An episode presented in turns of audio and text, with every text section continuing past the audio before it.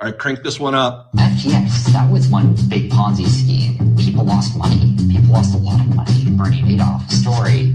I got a little cocky. People lost money. People lost a lot of money. Huh. I wasn't even trying. I should have been. We did a lot of things and people got hurt. That, that's on me. What happened happened. Didn't have a big position open. What happened happened. The world will judge me as it will. FTX, that was one big Ponzi scheme. People lost money. People lost a lot of money. Bernie Madoff story. I got a little cocky. People lost money. People lost a lot of money.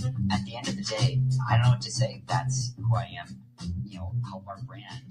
If you rewind what happened, why? Those are the uh, greatest hits remixed from George Stephanopoulos' interview with Sam Bankman Fried, which uh, premiered this morning on Good Morning America. Didn't generate a ton of headlines. It kind of, the announcement came and then they had it, and not a whole lot new came out of it other than, sorry. Um, hey everyone, it's episode 69. Nice. Of SBF plus FTX equals New York negative times fun. Uh, I'm Stephen L. Miller. It's Versus Media Live. Um, I know a lot's gone on today, and probably talking more crypto isn't really that interesting. But don't worry, I'll probably do this again tomorrow night. I just noticed, like, I, I, I was just out doing stuff, and then I sit down and I see Antonio Brown is now housed himself inside of his house with a gun. And I took the Kanye thing pretty hard too, but I don't think that this is any way to resolve it. So that's my only comment on that tonight. Um, SBF did show up to the New York Times Deal Book Summit, which he was invited he was invited for a few weeks ago, and then there was talk: uh, is he even going to show up? Well, he didn't show up in person because I don't ever think he's coming back to this country. so he showed up on live stream, and uh, in fairness to Andrew Sorkin, I thought did a fair to moder- moderately well job of holding him accountable and putting him on the hot seat and making him awkward. But there was a few instances where, as I noted on the podcast, if you haven't got a chance to listen, it was approached kind of like Jay Leno approaching Hugh Grant all those years ago. What the hell are you thinking?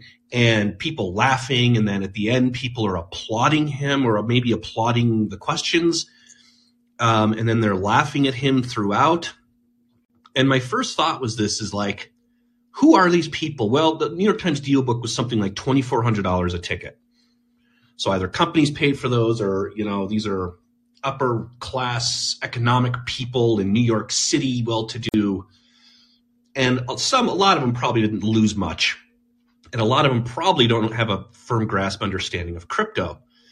And as soon as that deal book summit was over with, GMA rolls out their pre-recorded interview, which means Stephanopoulos flew down there, talked to him, they edited it together, and then they sat on it, pretty much specifically to kind of keep him in the news. And it all looks very, very orchestrated. Um, he's basically conducting a, uh, a media rehab tour. And yes, I'm aware of the Kim Dotcom interview that uh, he kind of got a little rowdy on.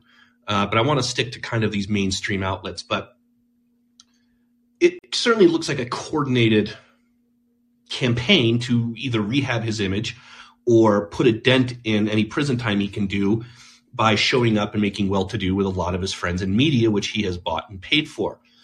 And uh, I don't know how much money he's given to ABC News. Certainly, I don't think that that's the issue. But he's still hiding behind this thing of this con of effective altruism. And I said the reason why he picked George Stephanopoulos is Stephanopoulos is one of these guys who buys into that creepy eyes wide shut con of a ideology as well. As uh, George Stephanopoulos has given over $100,000 to a thing called the End Fund. it's like something out of Curb Your Enthusiasm. And uh, their whole deal is to stop tropical viruses, which is one of the things SBF plainly stated was one of his goals. And so he's going around and he's kind of choosing his marks and he's choosing interviews where he's going to get handled with kid gloves and he's going to look like a sheepish little puppy who just peed the rug. Sorry. and uh, you can't punish because, gosh, he's just so sad. And so the next step in all of this is going to be interesting is to see is Joe Biden's DOJ going to press charges on this guy? Is he going to face federal charges?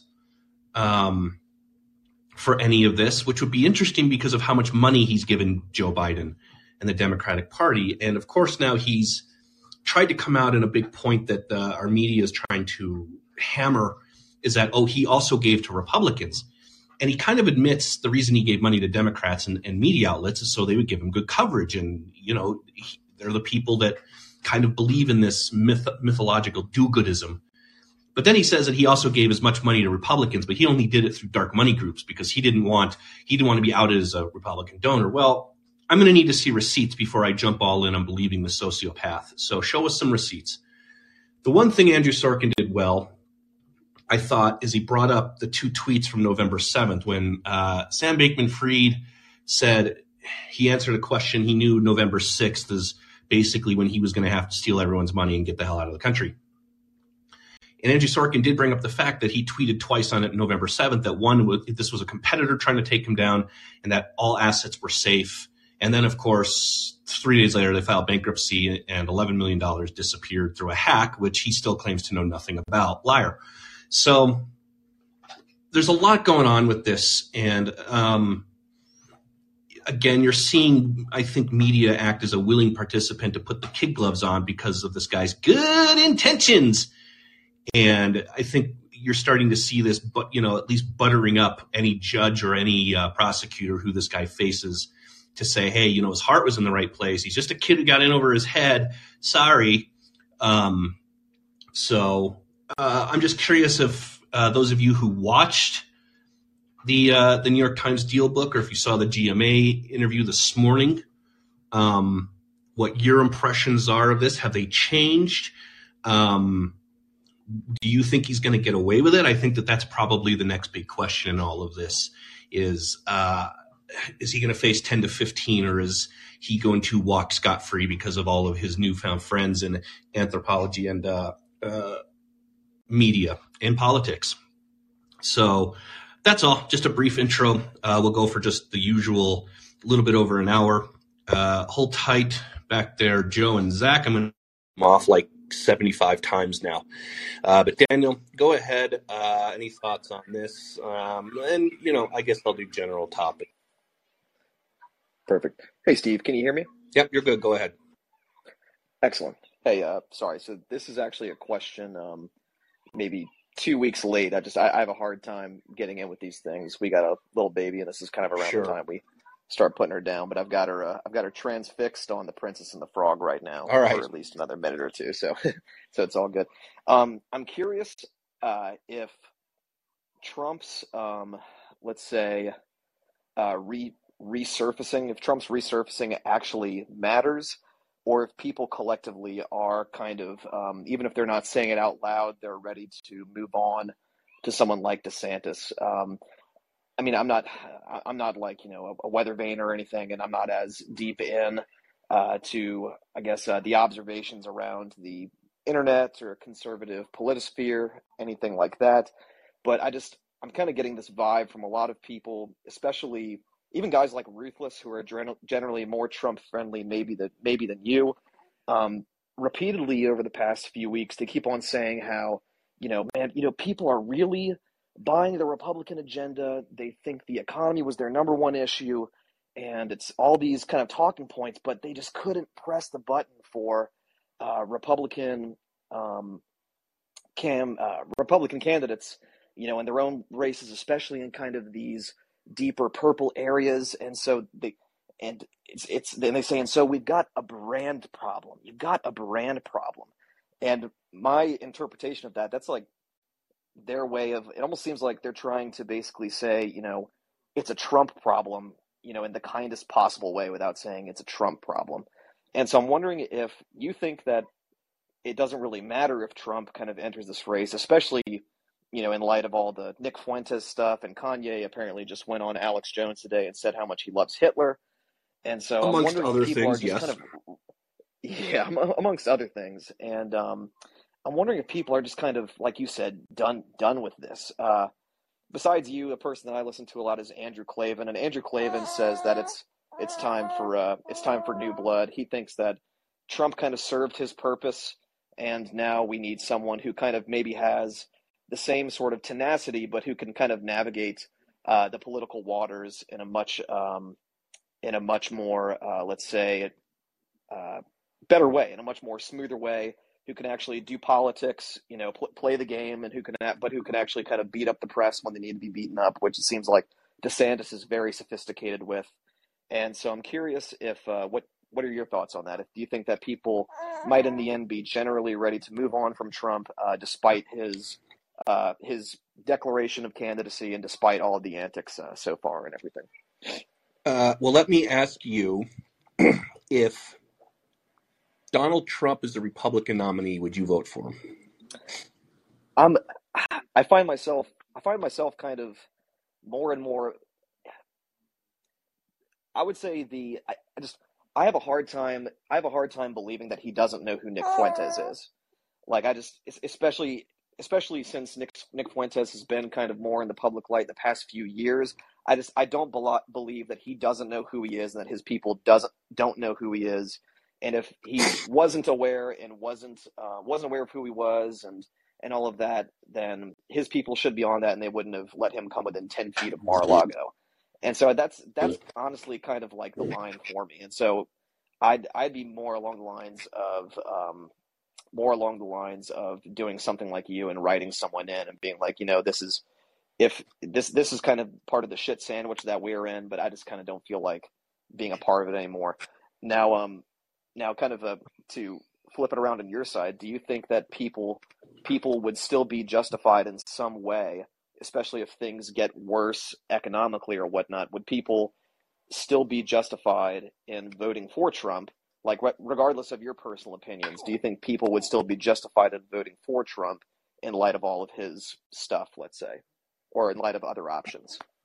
Well, I don't I don't judge people's justification if you have a two party system and it's a right. two person race and one yeah. is Joe Biden or Kamala Harris or Pete Buttigieg and the other is Donald Trump, he's going to yeah. get 40 percent of the vote or thirty percent at least of the vote, and then yeah. Then it then it becomes what do independents do, and polling for independents is just cratered for him, and so I look at. I honestly don't think he knew who Fuentes is. I think people around him do, and they yeah. were probably like, "Oh shit, is that that fucking David Duke ventriloquist dummy on YouTube?" Like, um, and by that time, it's too late. Um, yeah, but that, I probably genuinely think he probably didn't know. Um, I think the funnier issue is that he still invited Kanye over after Kanye had said all of that initial shit about the Jewish cabal. Like, yeah. I still find that endlessly funny. Everyone's focusing on Fuentes and oh, you didn't know he knew who Kanye was and still was like, "Oh yeah, come to dinner." Sure, after Kanye yeah. had that first round of, you know, Jewry nutso. Yeah. Um I think I think it all depends on circumstances. If 10 people decide to get in the race and they can all split the vote and Trump can win, you know, a plurality with 30% of the vote again. Yeah. Um I I do think that the dynamics are different this time around. Um, I liked what National Review wrote in the sense of, do you know, people like Mike Pompeo or Mike Pence, who are hovering around three percent of the vote, those guys need to seriously take a look at what's what's your issue here. Do you want do you want to jump in, even though your own polling says you don't have a chance, or um, do you want to kind of back off to where it's only a two to three person race because one Trump has never really won head to head in a primary. He's always faced, you know, until he got down to Ted Cruz, and even then there was John Kasich splitting that vote. Yeah. So I think that that is something that is dependent I want to read a stat that I read today from Charles Franklin. He's uh, co-developer Pollster.com, director of Marquette Law School poll, professor emeritus at UMassden, uh, kind of a polling nerd. And he he did a sample, and this was pretty stunning to me. And Patrick Ruffini of uh, Echelon Insights, who I trust greatly when he talks about poll numbers, he also worked with Amy uh, Amy Walter from Cook Report. And she's generally pretty good about this stuff. Uh, this is a fun stat and I'll just kind of uh, I'll see what you think or what anyone else thinks that uh, Donald Trump among Republican college grads, 48 favorable, 50 unfavorable. Ron DeSantis among Republican college grads, 80 favorable, 9 unfavorable. And so if polling keeps like this keeps tilting that way, and I don't really know what DeSantis is planning to do. So this is why I'm trying to tell people to cool your jets and just let this all just play out for now. He does have a book coming out right on time, as does Marco Rubio. And Rubio's another one of these guys where I would just say look at your internal look at your own polling and then really think about this. You could either you could either jump in a presidential race where you'll still come in fourth or fifth, probably, maybe lower than that, or you can be the next Secretary of State to the next GOP president. Those are your choices. And like it or like it or don't like it, Marco's window closed when Trump punched him in the mouth. That's just how I feel. He's still a young guy, but this is my point is so there's certain things that you see happening. Like Tim Scott has a book coming out, Ron DeSantis has a book coming out, Marco Rubio has a book coming out. And this is generally the precursor to things that happen uh, this early, you know, a year and a half, two years before another election.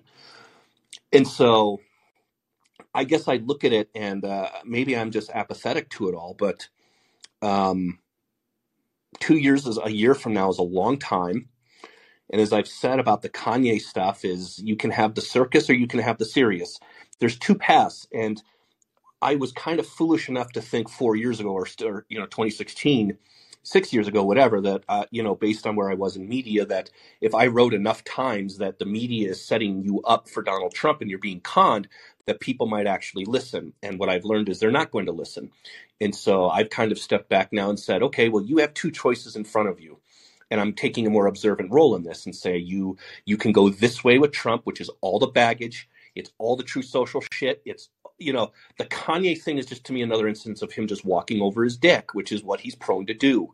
And it's also part of he just doesn't kind of I don't I don't know why he's running again. He's running because he wants to win. I don't think he's running because he wants to make the country better, a better place. And the last time was just a fluke. I think he's embarrassed that he lost or thinks that he won.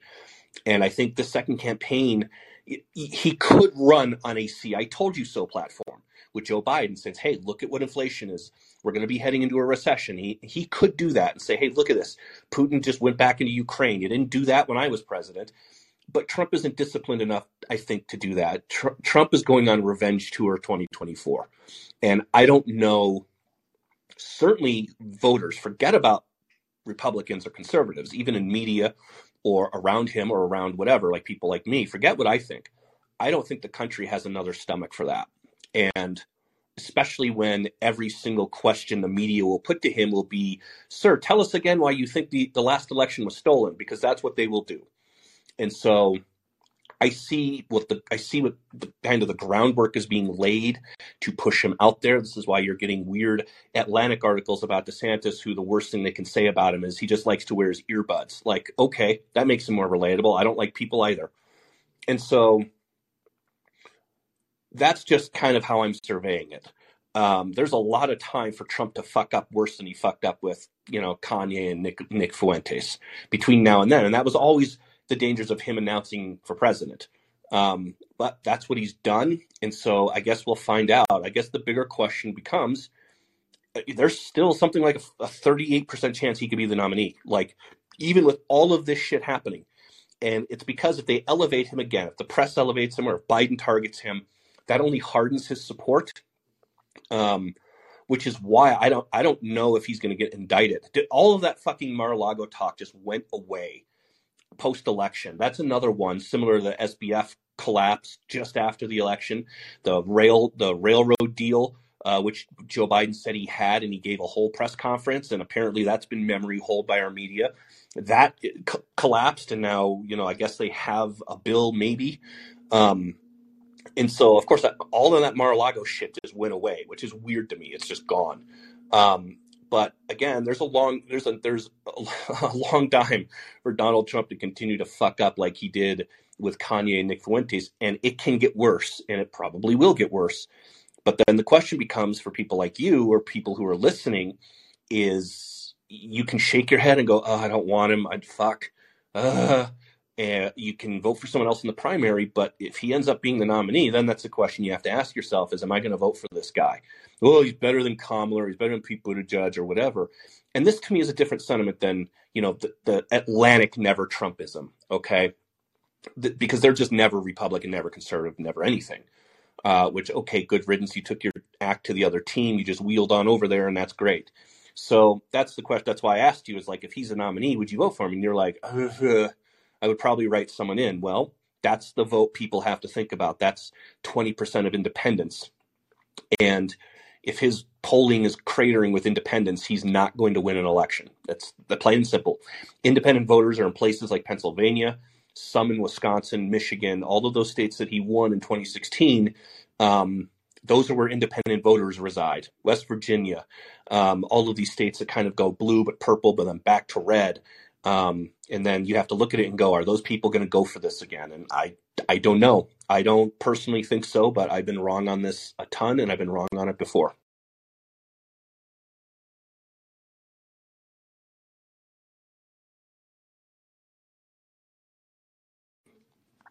Yeah, that's popcorn. Joe, you're up. I wasn't expecting uh, Daniel to drop off there, but I'm sure that was probably on purpose. Hey, Stephen. Um, so um, I'll, I'll just give a quick SBF take before I get into my um, the main point that I wanted to bring up tonight. Um, I think he is 100% going to get away with it more than he isn't. Um, and the reason I say that, so I have never invested in, in any kind of crypto. It always seemed like it was the kind of thing that was built on quicksand to me. And I don't invest really in anything, anyways, because I don't want to put my money at risk. So um, I, it, it's it's not really something I've been following at all. But the reason why um, I think he is not necessarily going to get off scot free, but more so get away with it, I think was pretty emblematic by some of the interviews that he has been giving, and specifically what they have been in contrast to. Um, do you remember the 2009 when um, Jon Stewart interviewed Jim Cramer on The Daily Show? Yeah. What, what was interesting about that was there was this like this this feud between Stewart and Cramer, like on air, like Cramer's Stewart goes runs down all the clips of Cramer saying, you know, buy Bear Stearns and buy the dip and all of this stuff, and then of course the craters, and then Jim Cramer made this big to do performance where he's like, you know, screw you, Jon Stewart, you don't do what I do, you're not smart like this. So then Jon Stewart brings him on and he runs up and he shakes his hand and they laugh and Cramer's like, oh, we absolutely, and it turned into this buddy buddy thing, and I was just like we're being fucking conned here. Like, it, it was one of those moments I, I remember in media that stuck with me, where it was like you realize Jim Cramer's doing this shit as a performance, which is good, I guess, if you're just a, a guy on TV, but this is a guy giving out actual financial advice. And so that was kind of the, the, the point Stewart was making. But the big the, the biggest thing about that was the lead up to it where Cramer was just being blustery and pissed at Stewart, and then he runs out there and he's he's like, "Oh no, we totally got this wrong. Don't you know, don't like whatever." And I clearly remember that. So sorry to interrupt, but yeah, go ahead. Oh no, no, not at all. That that that's exactly was my point, which is that you know that that was that felt very much like a wrestling match, which is you know we're going to tease up, we're going to hype up the heel, and we're going to you know hype up the WrestleMania between the two of these um, and also because Cramer is an easy villain. He is an absolute cartoon of a person. Where when you look at him, and even where he's still on, where it feels like he's just, uh, you know, if you turn on CNBC, you're just getting screamed at, um, you, you know, by by this this ginger bald headed fuck, you know, going around with his bobbleheads, yelling about what to invest in and hitting a bell like he's you know, also on a on a yeah with his with too, his sleeves so. rolled up and the whole act and the you know the the multiple cameras. It's a show. It's an entertainment show. Exactly, and you put that in contrast, I think, with now with SBF, where you know, okay, the guy comes off like a dweeb more than also anything. real real fast for what it's worth. Jim Cramer called SBF the next J.P. Morgan. Well, there you go. So they can they can you know find the next Titanic and you know together and you know go on their merry way. Um, but but yeah, and and I think that's also just in the way that they are that they portray themselves, and also in the way that the media kind of does come around them. SBF is the guy who, yeah, maybe he made some mistakes, but his heart was in the right place. Whereas Jim Cramer, in contrast, is just the you know bull in a china shop, just cartoon of a person where you know one is going to get because the, the thing is is that following the Cramer Stewart um, showdown, there was just media everywhere was in complete adoration of Stewart and in complete condemnation of Cramer too. Where um, you know, and I was just reading up on it just to refresh myself because that's what it reminded me of. Um, you know, all these letters that were sent to CNBC, CNBC's viewership plummeted in um, the following weeks after that interview. So it definitely did some damage to them. Um, and with with SBF, um, I, I mean, I don't know how much more damage that there is to be, but it's definitely going to be much softer blows because at least what the media is going to say with SBF is that his heart is in the right place. The outcomes may not have been ideal, but his heart was in the right place. And at the end of the day, that's the most important thing. Yeah, I and again that's that comes down to who else who else buys into this effective altruism shit? Well, it's all the people that should be holding him accountable. It's you know the the you know media elites and Hollywood celebrities, and again George Stephanopoulos donates to these fucking causes, and Bill Gates, and it's it's it's when I say global elites I know that sounds like you know some kind of Joseph Paul Watson Illuminati shit, but I don't know any other way to put it. People like Klaus Schwab or you know all of these same fucking people who all have their you know their eyes wide shut parties with their masks you know? And i look at this and these are the people that would be holding them accountable. And someone on the podcast today had a comment that said if this had been peter thiel or elon musk there would be indictments handed down already on them. And i think that there's a lot of legitimacy to that. And you you kind of look at the treatment elon musk is getting for using his money to buy Twitter as opposed to the treatment SBF is getting for losing billions of dollars of everyone else's money. There's a clear distinction here with that, and there's a clear difference. There's a clear distinction, and you're seeing it. And I do think that what you're saying about yes, he, he had good intentions, because that's generally what the political left believes in. It's if your intentions are good, uh, no matter how bad of a fuck up it is, um, then yes, we'll let you get away or we'll slap you on the wrist or we'll just kind of cast you out of polite society and then we'll bring you back in a few months or whatever. And so, uh, I mean, it's with almost anything that this happens.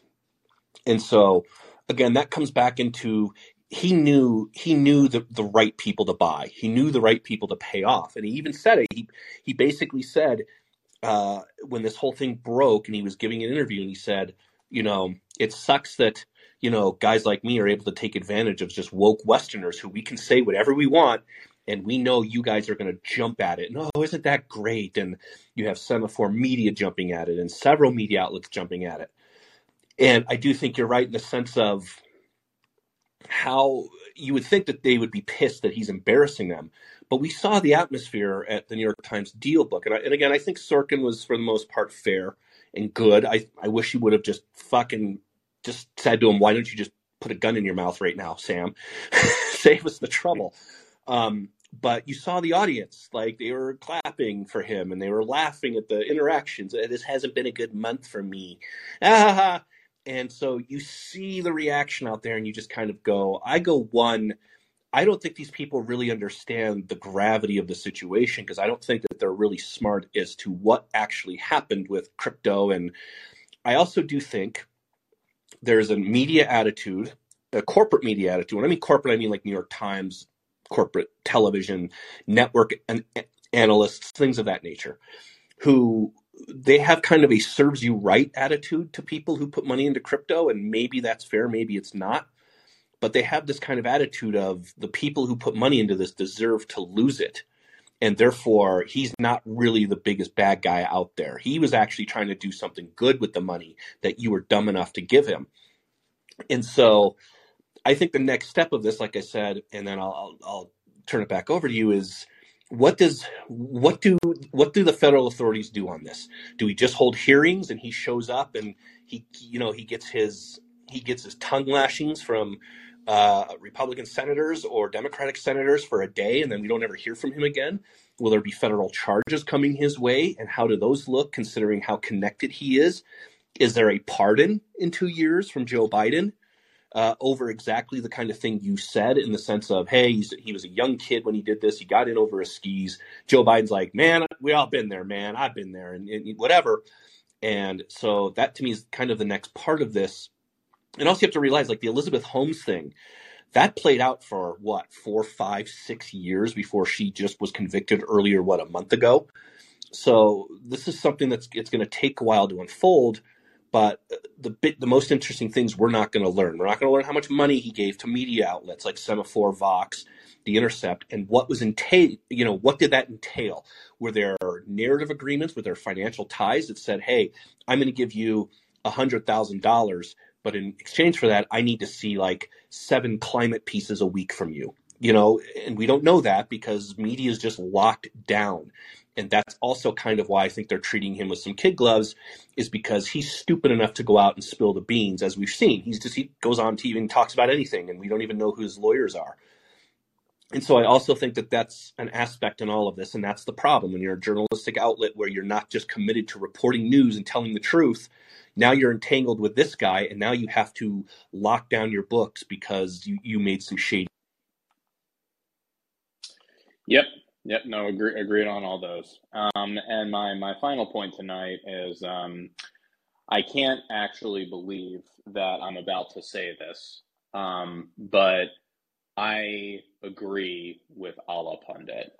He recently wrote a piece for the Dispatch about how um, it's a pretty it's pretty embarrassing nowadays. Yeah, to, I think the title um, of the piece, label the yourself piece was "Aren't You Embarrassed?" Yeah, and and and look, I mean, full, full disclosure, I think I and I'm pretty sure probably a good portion of your uh, your Patreon audience too. Um, let's just say not the biggest fans of him, but I could not help myself but just agree with it, um, agree with his overall thesis. And I did see that um, Michael Brendan Dougherty at National Review had a bit of a rejoinder today, which um, to the piece, which had some pretty solid points where he was basically like, I mean, look, conservatism is never going to be quote unquote cool. There are going to be a lot of things that kind of come with the territory, which we, which you know, he himself has made peace with. But in the end, it's about policy victory. But um, you know, you just kind of look at everything that's happened ever since the midterms, with uh, the absolute circus surrounding Trump, and today with um, you know, with Kanye and the, you know, mental breakdown that we've all been privy to. And I mean, it, it just, they're, this is, it feels like a low point. It, and, and look, I, I remember and I lived through 2008 to 2009, which was, I would say, probably the previous low point. But just in within the culture right now, and also within just the levers of power, it really does feel like a low point, and there isn't really anything to get excited about. And quite frankly, a lot of it is embarrassing. So I was just wondering what your take was on that, and then I'll uh, and then I'll let you go. Um, I guess I look at it and say, what, what, what am I supposed to be embarrassed over? So I'm not a registered Republican. That doesn't mean I don't believe certain things on the political right or what have you. Um, and I guess I look at it and I say, well, no, I'm not really embarrassed of the things that I believe. Am I embarrassed over the state of the GOP? Yeah, but I've been embarrassed over the state of the GOP for 20 years of my life. So I kind of look at it and I go, people who's like, yeah, this is a low point. I'm kind of like, well, but look at a few things happening. Um, you have a somewhat independent thinker who has now taken over Twitter. And I didn't say a, a conservative guy, just someone who doesn't seem like he's kind of, you know, beholden to, you know, woke corporatism, which is which was literally suppressing accounts and speech on social media. Um, I was actually more heartened when you know Zuckerberg came out and uh, Spotify CEO came out, and now Netflix CEO came out and basically said we're standing with the Twitter guy. Um, over these attacks. That's fascinating to me. So I think that there's a lot of interesting things happening that have nothing to do with, you know, who is the Speaker of the House. I really, there's nothing that I'm less interested in right now than Kevin McCarthy and the Speaker race. That's just, I don't, I'm, I'm not a fan of McCarthy. I don't think he'd be in that job for very long should he take it, but they also don't have a replacement. Um, yeah, the midterms didn't go how you wanted, but there's lessons you should hopefully take out of that not that you should be embarrassed, but it's kind of like, uh, I mean, you did take the house, so okay, you've just kind of put a stop to a lot of Joe Biden's presidency. Things like uh, his student loan order is now to SCOTUS. SCOTUS is going to review that. Will most likely strike it down, which I think he's also counting on, so he can say, "Hey, conservative court." Um, and so I read it too, and I kind of I'm like this is this is a guy who's been blogging in conservative media for years and years and years and years and years. So I would ask him, uh, are you part of this? Are you embarrassed because this is you know working for I think Hot Air or whatever or Town Hall or whatever it was that he was one of those two. Um, I mean this this is a guy who's been blogging since like 2005. So I kind of look at it and go, I don't know, are you embarrassed? Um, I, I, don't feel secondhand embarrassment for Allahpundit. Uh, I like Allahpundit. I've talked to him. I had to unfollow him on Twitter over the fucking COVID hysteria. I couldn't take it anymore. That's the only reason I did it. Um, I don't care that he went to the dispatch or whatever. Um, but no, I guess I look at it and I'm just like, I don't have anything to be embarrassed about. I'm not. I'm not a Trump supporter. I'm not a Kanye West listener.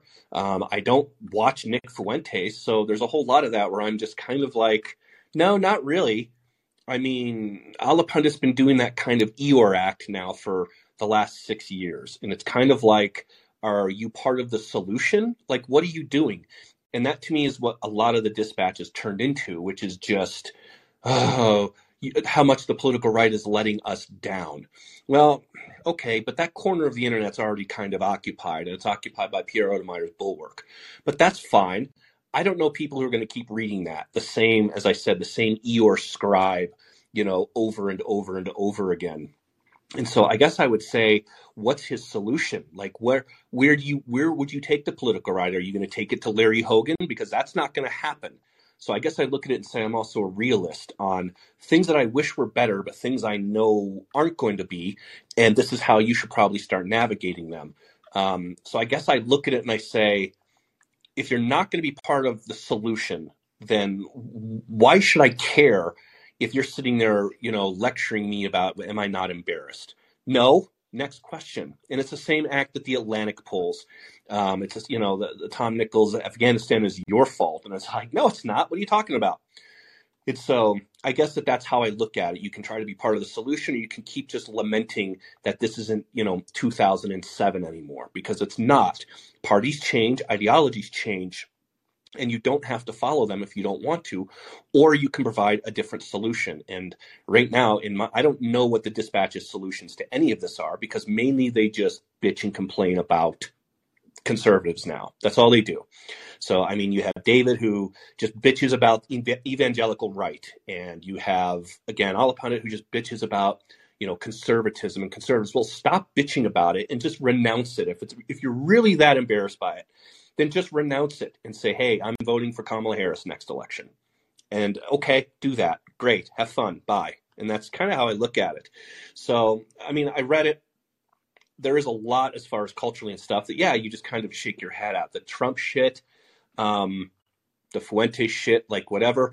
I said on Twitter the Fuentes problem is something that generally takes care of itself. I mean, this is nothing new. I mean, David Duke's been around for 45 fucking years. Al Sharpton's been around for 45, you know, 50 years. So um, to think that this is some unique moment, um, the Kanye thing is nobody, nobody of that stature has ever done what he's doing as far as going on Alex Jones, and he's a billionaire and he's a pretty influential voice. He's a, but as I said on the podcast today, the political right didn't create Kanye West media did. People who bought his albums did. Adidas gave him billions of dollars to design clothes and shoes. So again, similar to Donald Trump, Donald Trump was not created by the political right either. Donald Trump was created by fame and New York media and NBC and basically then wrestling and then he went into politics where he became a Republican. And as I always said, if you go back and watch some of Trump's apprentice clips, they were fine with him being a racist. He was hosting Saturday Night Live and they were doing chicken dances and it was all fun and games. They were fine when he was a vulgar racist. They weren't fine with him suddenly when he became a Republican. And that's why I don't really listen to lectures from people like Allahpundit anymore. Yeah, I mean, hey, I, I, I pretty much second everything you said, and uh, I'm not gonna lie, it was pretty reassuring in its own way. Um, I guess what I'll just say is, um, I think that uh, at least culturally, and even to a certain extent with Elon Musk, I think that the one thing that has always been a ginormous gaping hole of an error on the right has just been the lack thereof, not even guardrails, but just like better judgment amongst, um, you know, a large portion of it when it comes to embracing certain people who might not otherwise be constituted as allies into thinking that they're allies, and then just ended up with egg on your face. I mean, it's like you said on the podcast that House Judiciary GOP tweet of Kanye, Elon, Trump is an all timer. yeah, it, like, it is. It's an it's it's an it's an all timer. Yeah, like, it's, it's like that account. It, that account should just loop. go. They should just delete the account. That's because that's it. They absolutely should, but that is that is what is it's perfect in a way because it's also emblematic of what has existed and will continue to exist on the right because it is a desert of trying to find cultural relevance or acceptance amongst celebrities. It's something that like it's all envy for them. So when they see an oasis in the form of a Kanye, or I mean honestly to a certain extent of an Elon, I'm still pretty skeptical of him and what his motivations are and you know what what what he's doing um, they just they just immediately just you know view it as the fountain of youth and as i said more often than not it's just it's just egg on their face at the end of the day. And hey maybe this this time will be different but i'm not holding my breath. So i'll let you go stephen yeah i agree with all of that. There's there's there, there's a constant search for cultural relevancy because you're right they don't i mean conservatives don't really have it. But I'm I guess one of these where I, I don't people that hate you or you claim to also hate. So I agree that that's an issue. It's not one that's going to go away anytime soon. Uh, I think Obama's presidency put that into overdrive, and that's essentially what Trump was. He was the political rights own Obama, just on the opposite side. And so, I, I mean, that's something you're just never going to have an answer for. You, you, people will either learn or they won't. And so, but I absolutely reject the idea that somehow Kanye is a creation or a person on the political right because it wasn't conservatives who made this guy a billionaire. And it's pretty much as simple as that. So, Dan, you saw the SBF stuff or uh, GMA interview or uh, the, the New York Times deal, but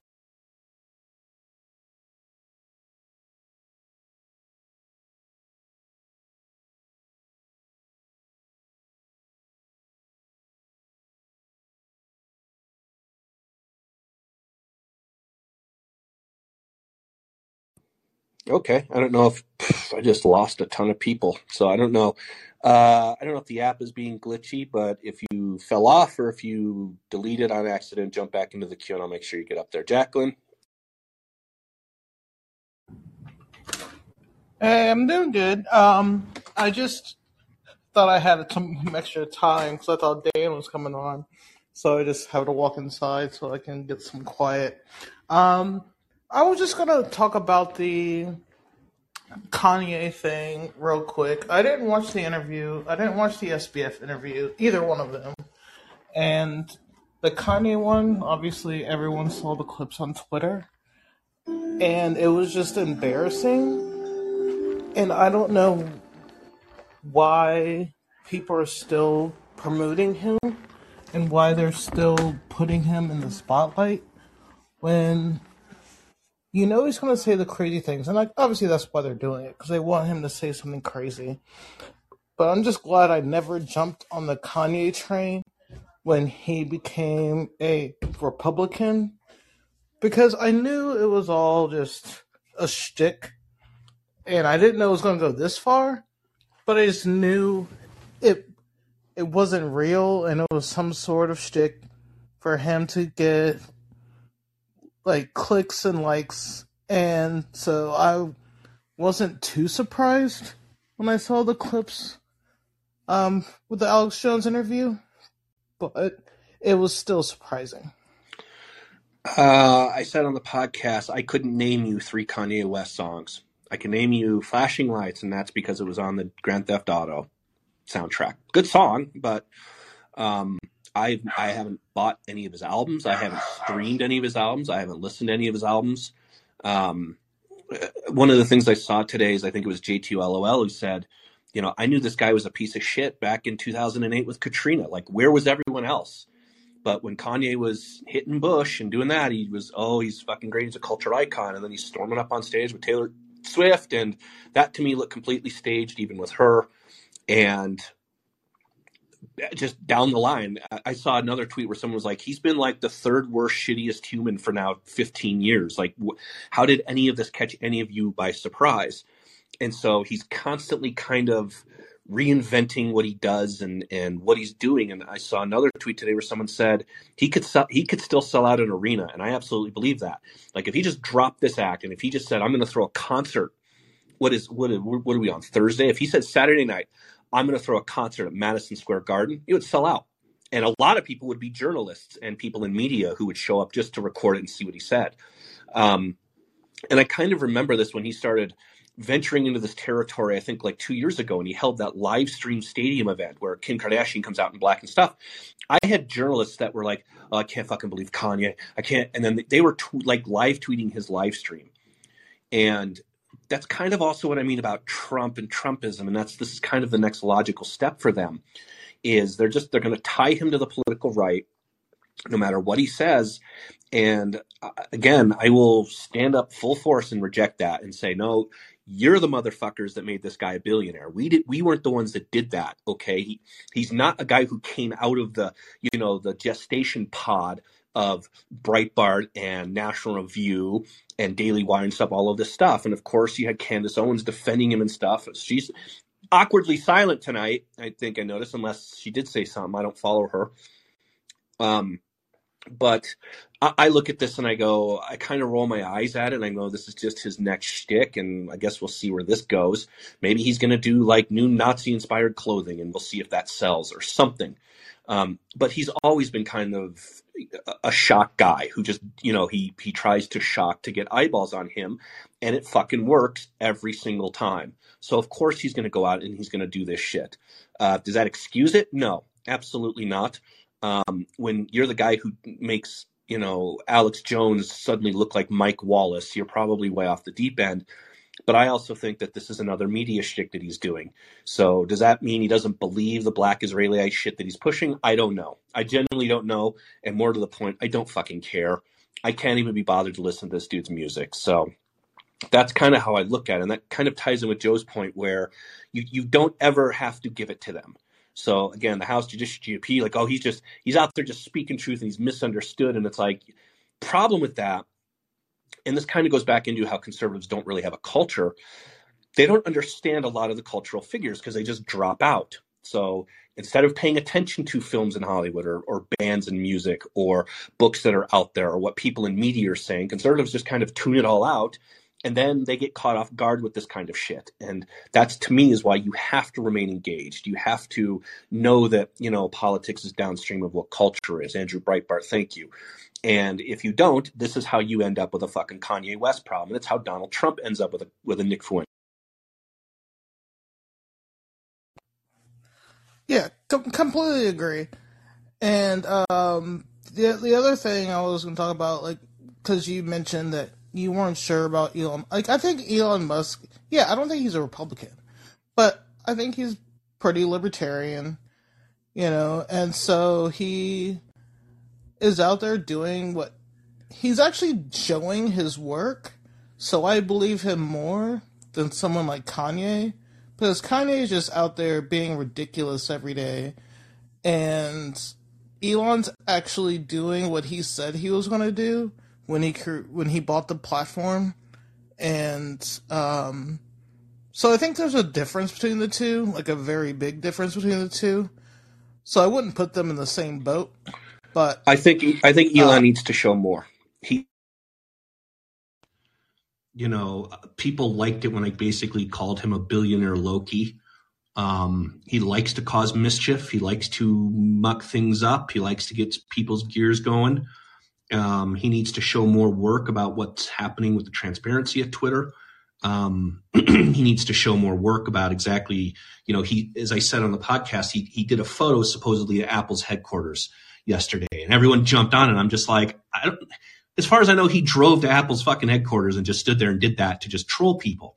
And again, this is this Elon Musk to me, it falls right into the Kanye West thing. Like you don't have to be his reply guy Okay, you don't have to um, hang on every word and hope he replies and, and do this stuff. Just sit back, watch what he's doing with the platform. I, I think that tech wise, he can probably handle it, and I do think he's he's severely underestimated on the on the death of what Twitter is. It's it's the death of what it was. It's certainly not going to be what it was. Um, but to suggest that he doesn't know what he's doing with it, I think is misreading the situation. But again, it's kind of the other stuff that he does where he's he's filled that main character on Twitter that has been gone ever since Trump was banned. And now Trump is back, but Trump's not going to tweet. I do I do think Trump will start tweeting when he starts looking at polls. Um, but I, I, guess I look at this and I say I don't I don't I don't trust him at all. Like um, I, I need him if he says he's going to be transparent, then he needs to show work. If he says he wants to publish findings about speech suppression on Twitter, then he needs to do that. That doesn't mean he won't, but stop talking about this stuff and then just do it. Um, so, do I think Twitter's probably in a better place managerial wise than what it was? Absolutely. But I'm also one of the people who was on the wrong ideological end of the spectrum of Twitter's former leadership. So, Jack and All right.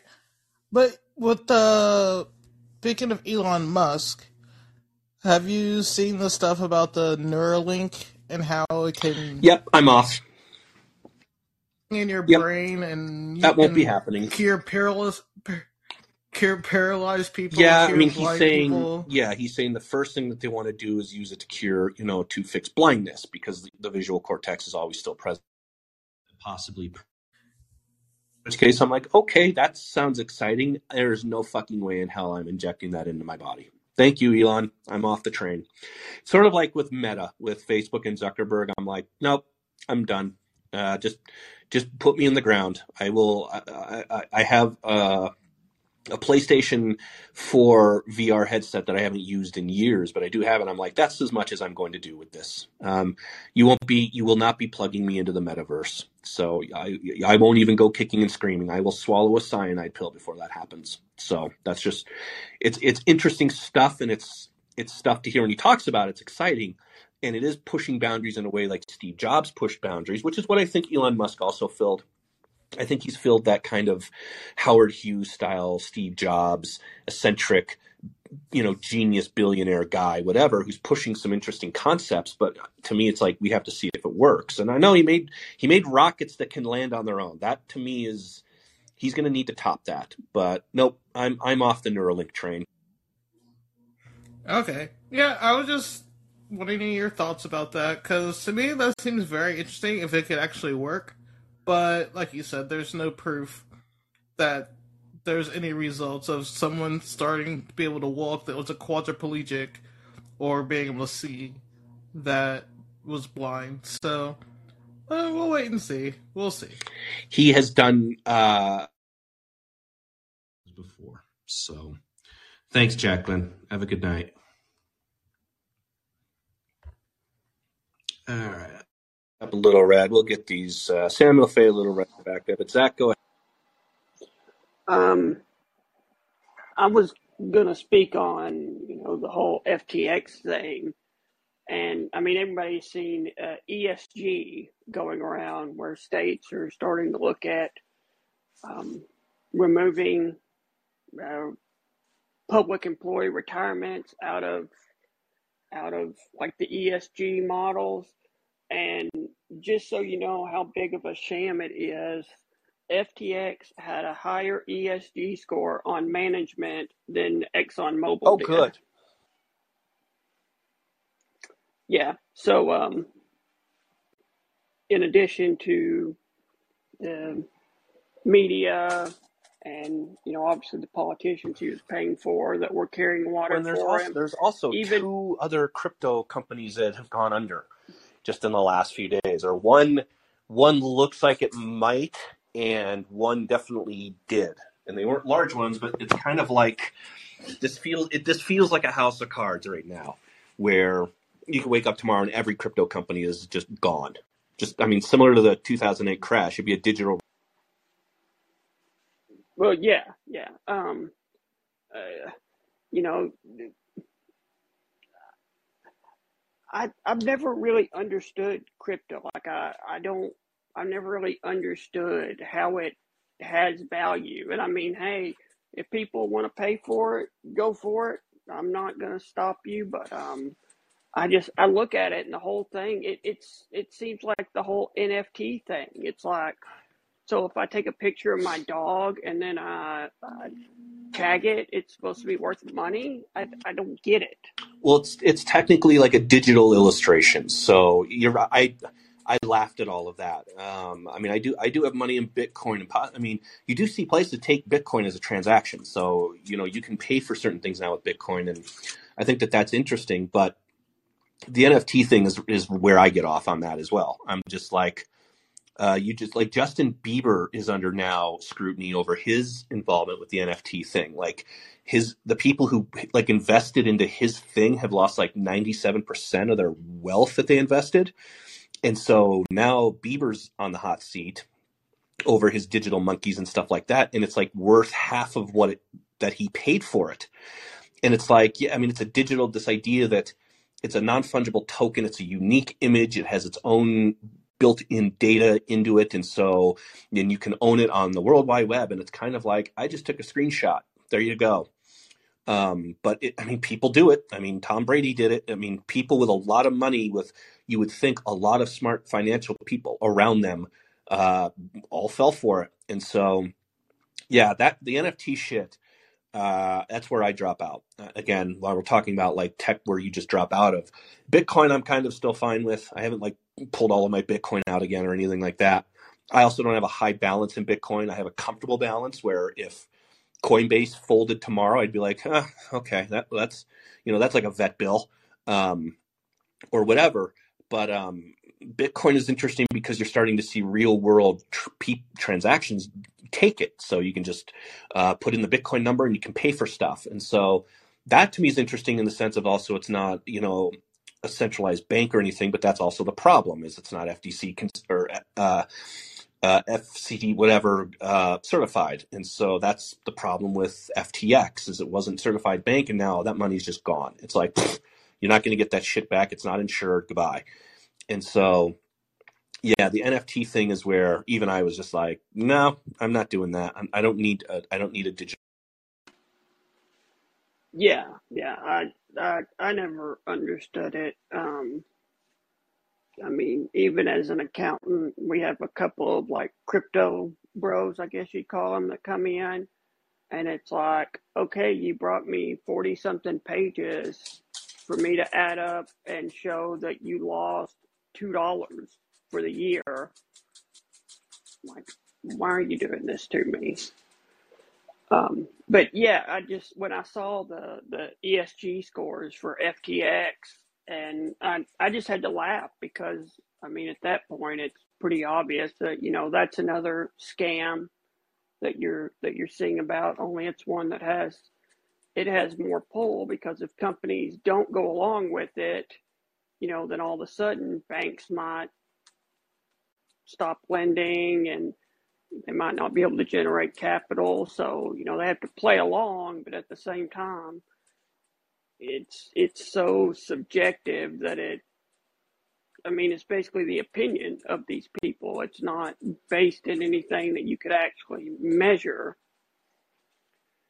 So I, saw that one and that's I noticed you hadn't mentioned that much, but I thought that was pretty interesting of an angle to, to look at it. It seems like everybody was was you know hand jobbing this this guy over what he was doing and now they're they're even you know they're still doing it they're they're not actually you know criticizing him for running a ponzi scheme that would make bernie madoff jealous Say, you know oh he tried but but he failed that's what you say to an 11 year old who strikes out in baseball. That's not what you say to somebody who stole billions of dollars from people. Uh, yeah, but I mean, you, you you could also see them making an argument that hey, you know, none of the none of the financial people went to jail in 2008 anyway either, so why should he? I guarantee that that's an that's that's something you're going to see pop up, and maybe not in a piece like New York Times, but you're gonna you're gonna see journals go, hey, you know, the, none of those guys that you know Bear Stearns or whatever uh, went to jail for their mismanagement of losing billions of dollars. So what it what is so wrong with what he did? You might see that argument. You might also see it coming from Democratic politicians, and they'll say, and they were grown men, and this is just a 29 year old child. Um, and so yeah, it's going to get interesting here coming out, and then it's also going to be interesting to see what other kind of cryptocurrency you know platforms fold over all of this stuff. And I mean, like I said, it's already been called like a digital recession where um, people, because of what happened at FTX, just start pulling their money out of every single platform, and then it's like, oh shit, okay, well, how are we going to pay the bills now?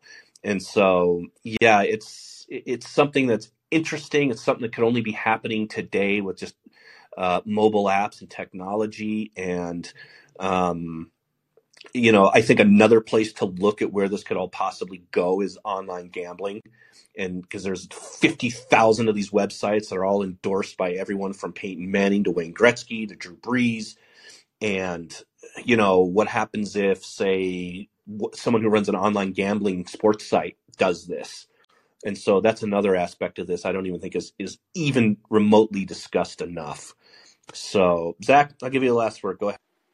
Um, yeah, I, I didn't have a whole lot other than um, last time I told you they had recalled part of my hip. Turns out um, it still looks good, so there's no reason to do another surgery right now That's good. on it. So, so uh, I'll take that as a win.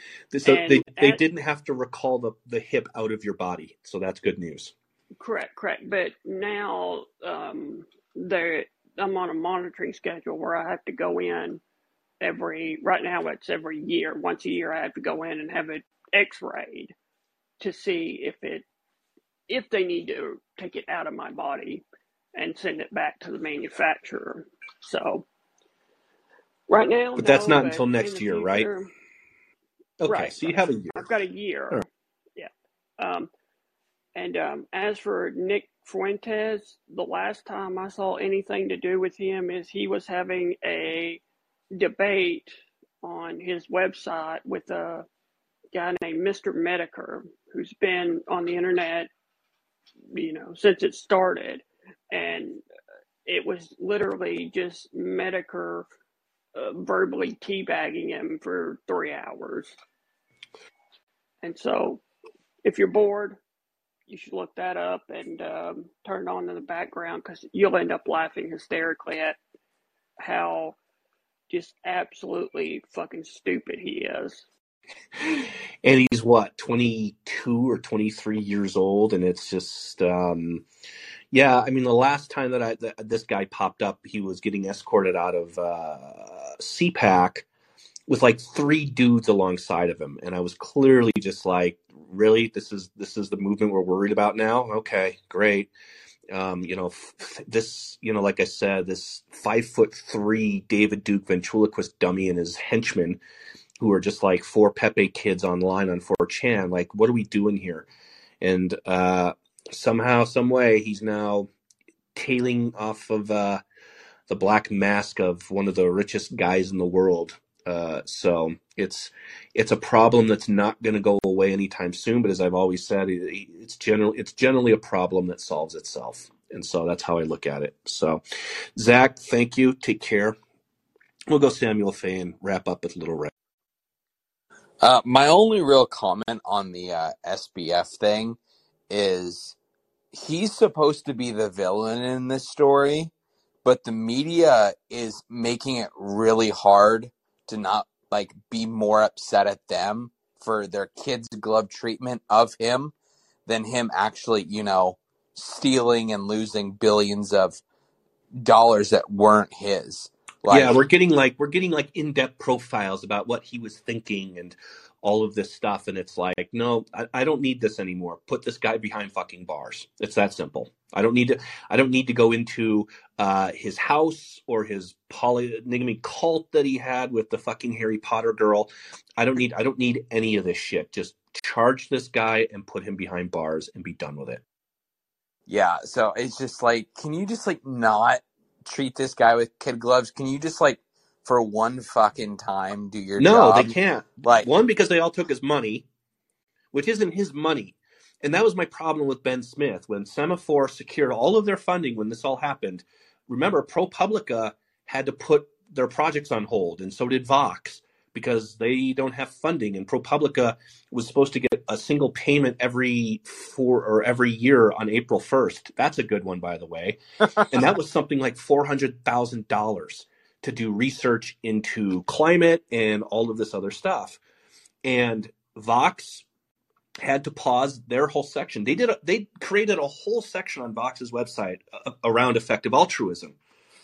And then Semafor Media, their spokesperson came out and said, um, "Yeah, we secured all of our funding. We we just had one grant, and so don't worry about us." And I was kind of like, "Nobody's fucking worried about you. Like, give the money back. And if it tanks your brand new shiny Ben Smith uh, outlet, so be it. And they won't. They're just going to sit on it. Like Beto O'Rourke returned a million dollar check from this guy because it was too much and they were skeptical of it. When Beto O'Rourke has more sense than five fucking media outlets, you're probably the bad guys in this situation, okay?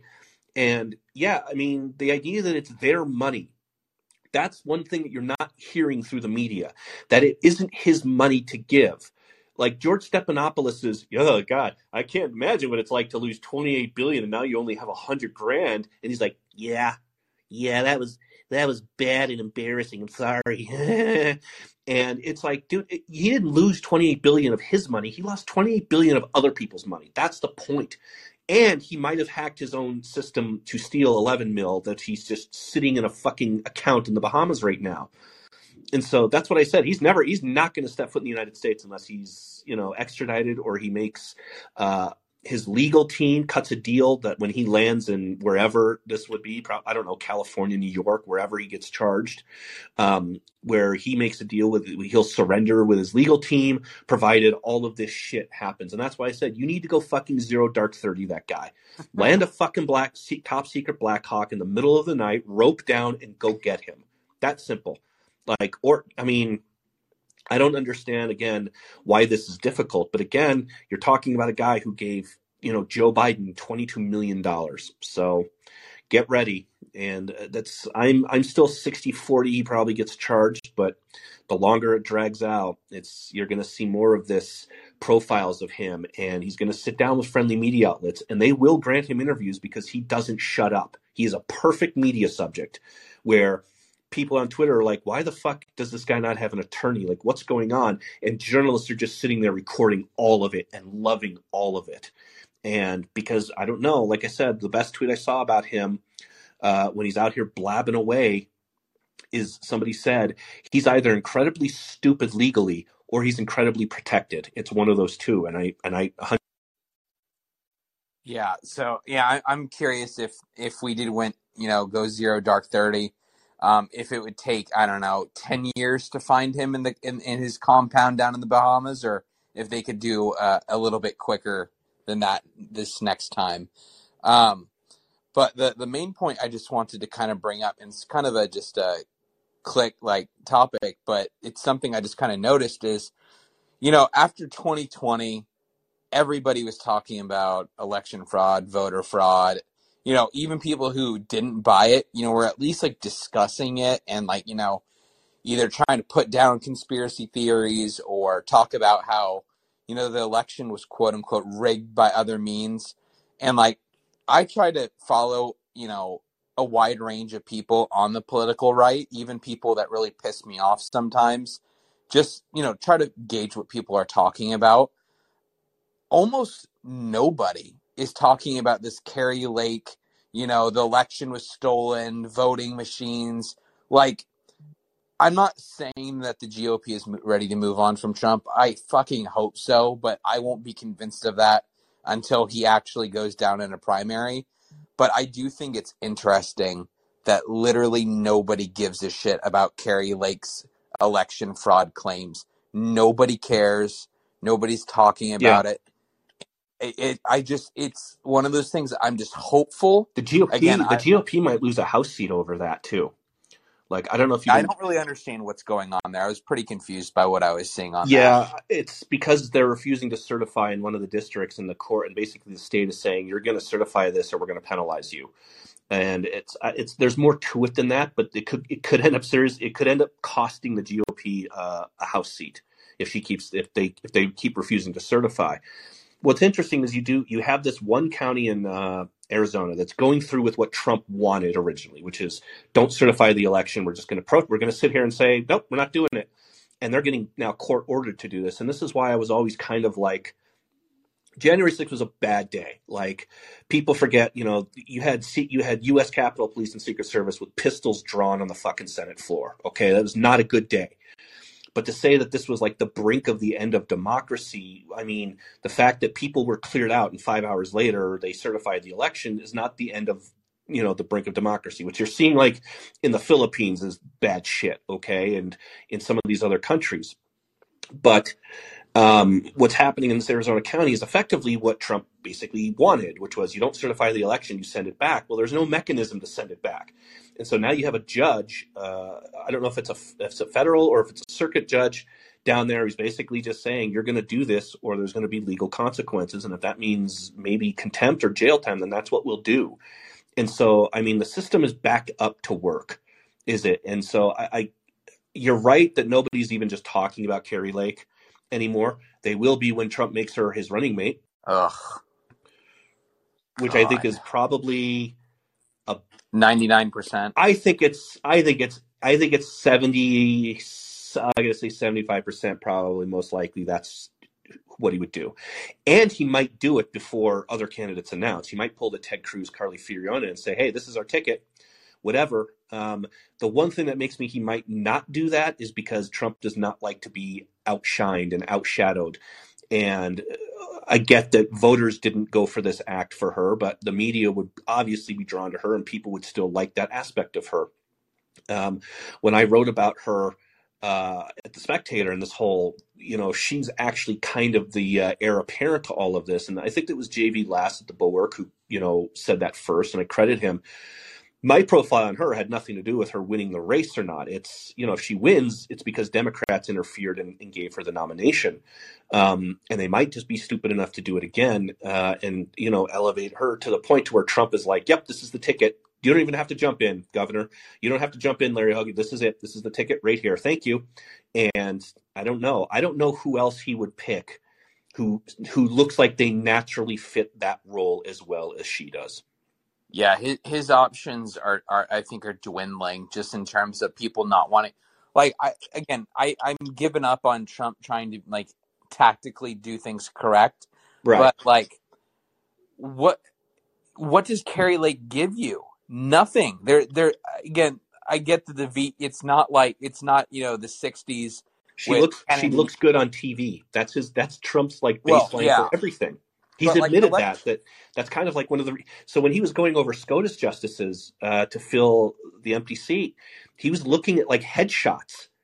Uh, this was like a famous thing, like when Heritage and these groups are sending over uh, the resumes of these judges and whatever, and so he's looking at Gorsuch and he's looking at headshots, and he's like, "That's a guy who's he just fits the role." And it's like that's all he gives a shit about. So if she looks good on camera, and she looks good on television, and she does those filters and those videos of her where she again she's an anchor, she knows how to talk to a camera, then that's to me all that matters. Like again, I'm not JV Last's biggest fan, of course, but I think he's right about that. I don't think that Trump's heir apparent is uh, the Florida governor. I think it's probably her.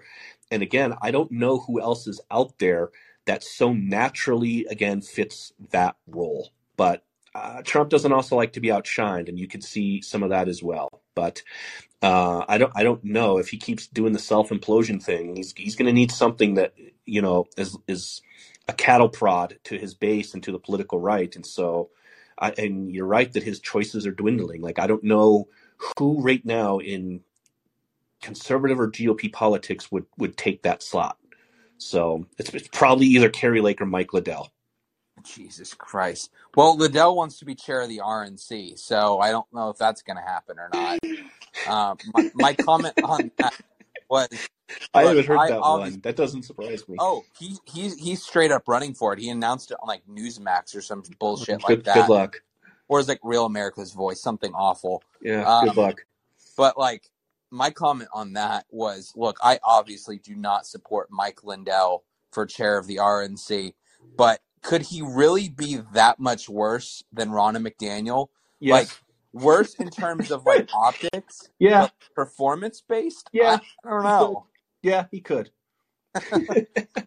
I'm not. I'm not going down that road. I, I think she needs to be out of that job. Oh, at, um, just strictly based on her record. If you're the coach of the team and uh, you don't have a very good record right now, so I do think she needs to be out of that job. I think Lee Zeldin is an interesting choice, but again, that's all dependent on stuff. But I, I don't think she's leaving the job. I think she got like a majority vote for it, or she has majority endorsement for it. So um, I, I don't know. I think Ronna McDaniel. I think Republicans like her because she straddles that line. One, she's a Romney. Two, she stra- she walks that line of trying to appease Trump while also trying to keep control. Except that doesn't fucking work. That's what we've learned, and it didn't work this last election. It didn't work in 2020, and it didn't work in 2018. So you're someone that has, uh, again, a losing streak going on, and just just via the autopsy, you should probably just step aside and go. Someone else needs to take this job. I mean, she's blown three elections in a row. 2018 wasn't really her fault.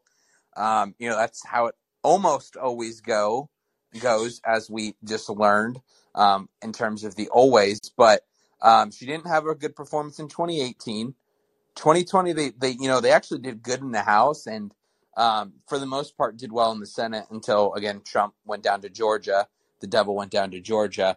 Um, but like she blew that in 2020 and she just blew this election here so like it, it, it, would be pretty disgusting if she you know got to remain head of the rnc but again i'm not putting anything above uh, republicans within the rnc because they're a bunch of fucking idiots and it wouldn't surprise me to keep her there but it does look like zeldin is uh, i just saw like a new york post story about him like actually like you know hiring advisors and stuff and like he's actually going to go for it. And I really hope so um, because I he can't again. I don't think he can be worse than McDaniel in terms of like actual like doing the job, but he also just strikes me as a much more serious person and someone who's not going to bend over uh, for Trump, which is something McDaniel.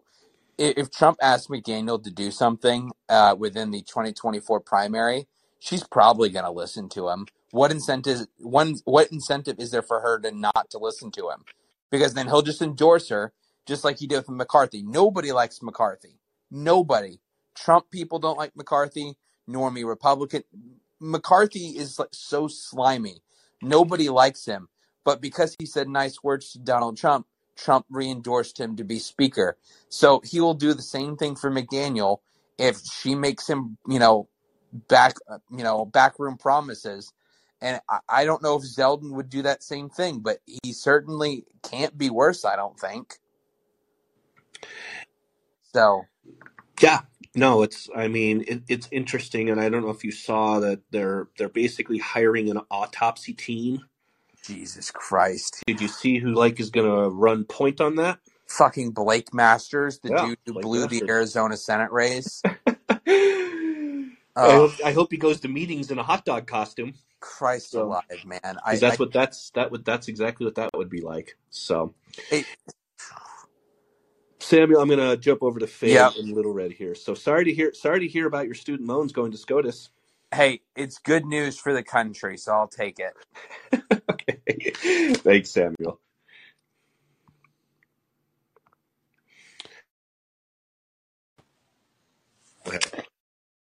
Good evening, Stephen.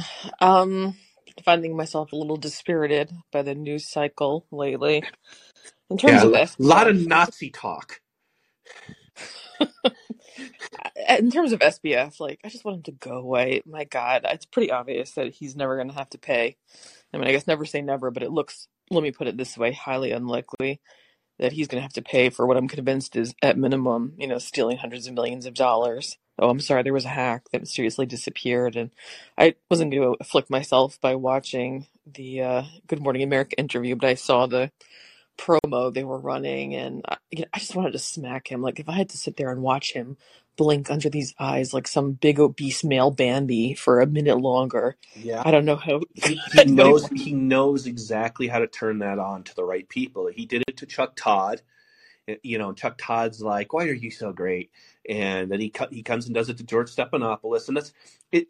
I'm I'm wondering if he's working with like a com shop because they they always go to like one or two people when shit like this happens. Like George Stephanopoulos is like one of the top go to first interviewers, and so I don't know if someone's advising him. I don't know if it's SKD Knickerbocker under the table or what's going on, but the Like fact the- that he's selecting some of these interviews this way, there's clearly there's a strategy here coming from someone. It could be his parents, it could be his attorney about, you know, to go into these friendly kind of media environments and uh, just get this all out there. I won't be shocked if he fucking pops up on Joe Rogan just just for the hell of it, you know.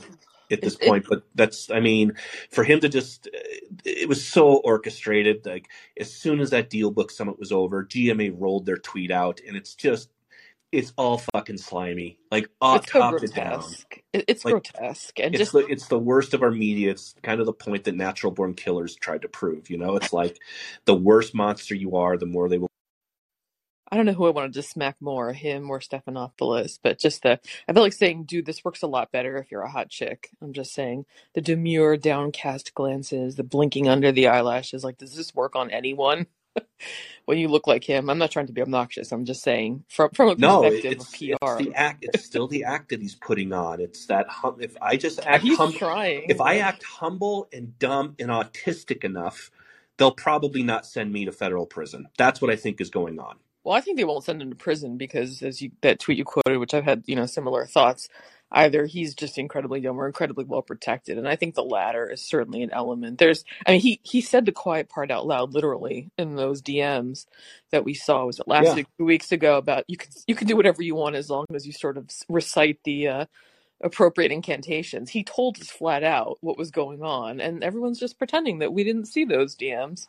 and and and his whole thing about I donated to Democrats publicly so I could get good press, and I donate to Republicans secretly because they like dark money. And I'm just Yeah, like, bro, show the receipts, buddy. show receipts or shut the fuck up. And it was so funny to watch people who I generally regard as smarter on the left, like Matt Stoller or Eden Bremer, some of these people, and they're like, "Oh, see, see," and I'm like, "Oh yeah, the the serial lying sociopath hiding out in the Bahamas is saying things, and he's again doing that do-goodism bet. All he has to do is say something that they all agree with."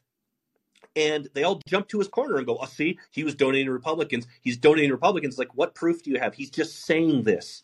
That doesn't mean he didn't. I know that there's paperwork that he fi- he donated to McConnell Super PAC, but he's saying he donated as much, which yeah, I is don't- equally I don't buy it. you're up there equaling fifty million dollars to Republicans.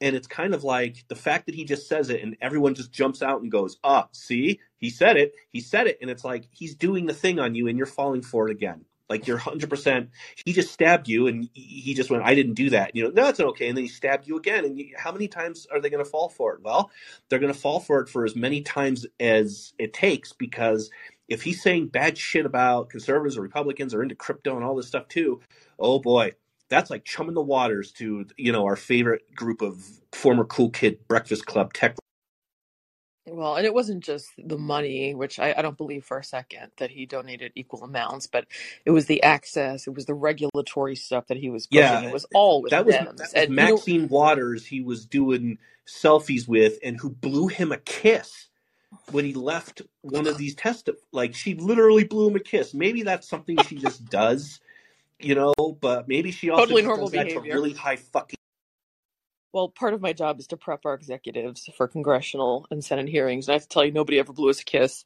before, during, or after.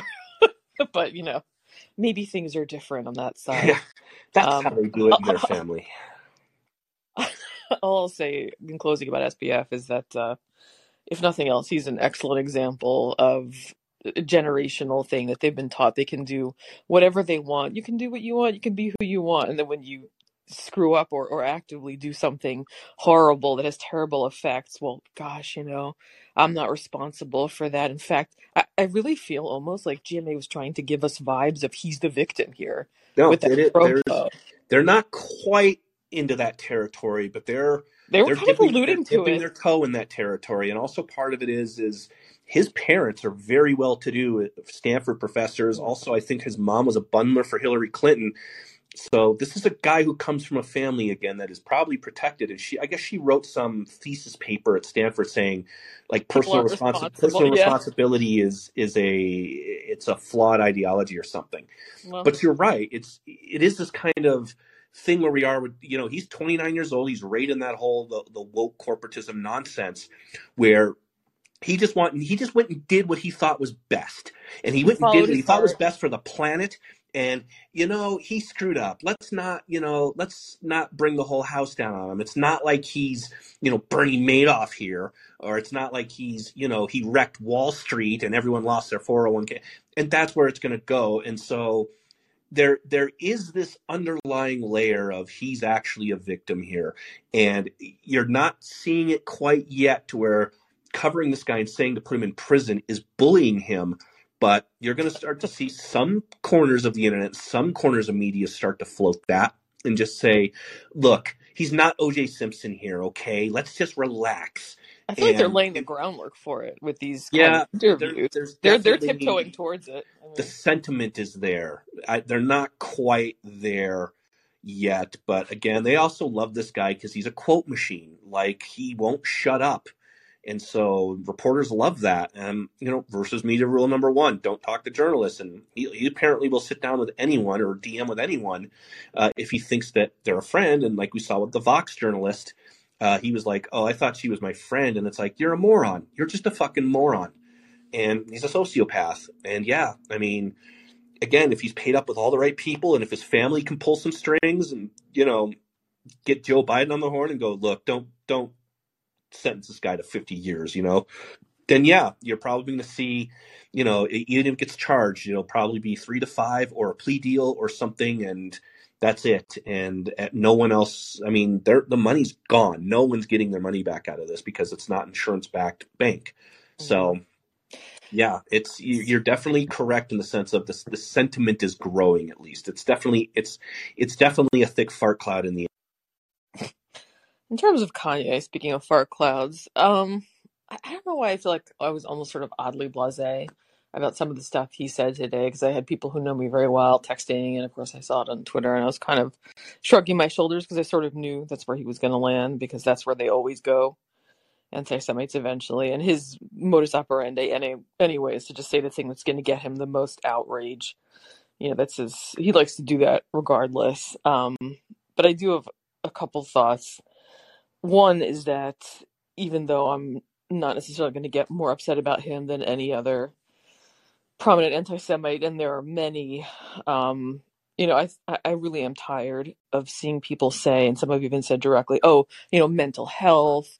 We we just he needs our compassion. He just has the wrong people around him taking advantage of him." Um, I don't claim to be an expert on mental health. I have had to do a lot of research and engage with it for professional purposes, and I can tell you that most of the research is pretty clear that the majority of crimes and hate crimes are committed by people who are perfectly sane.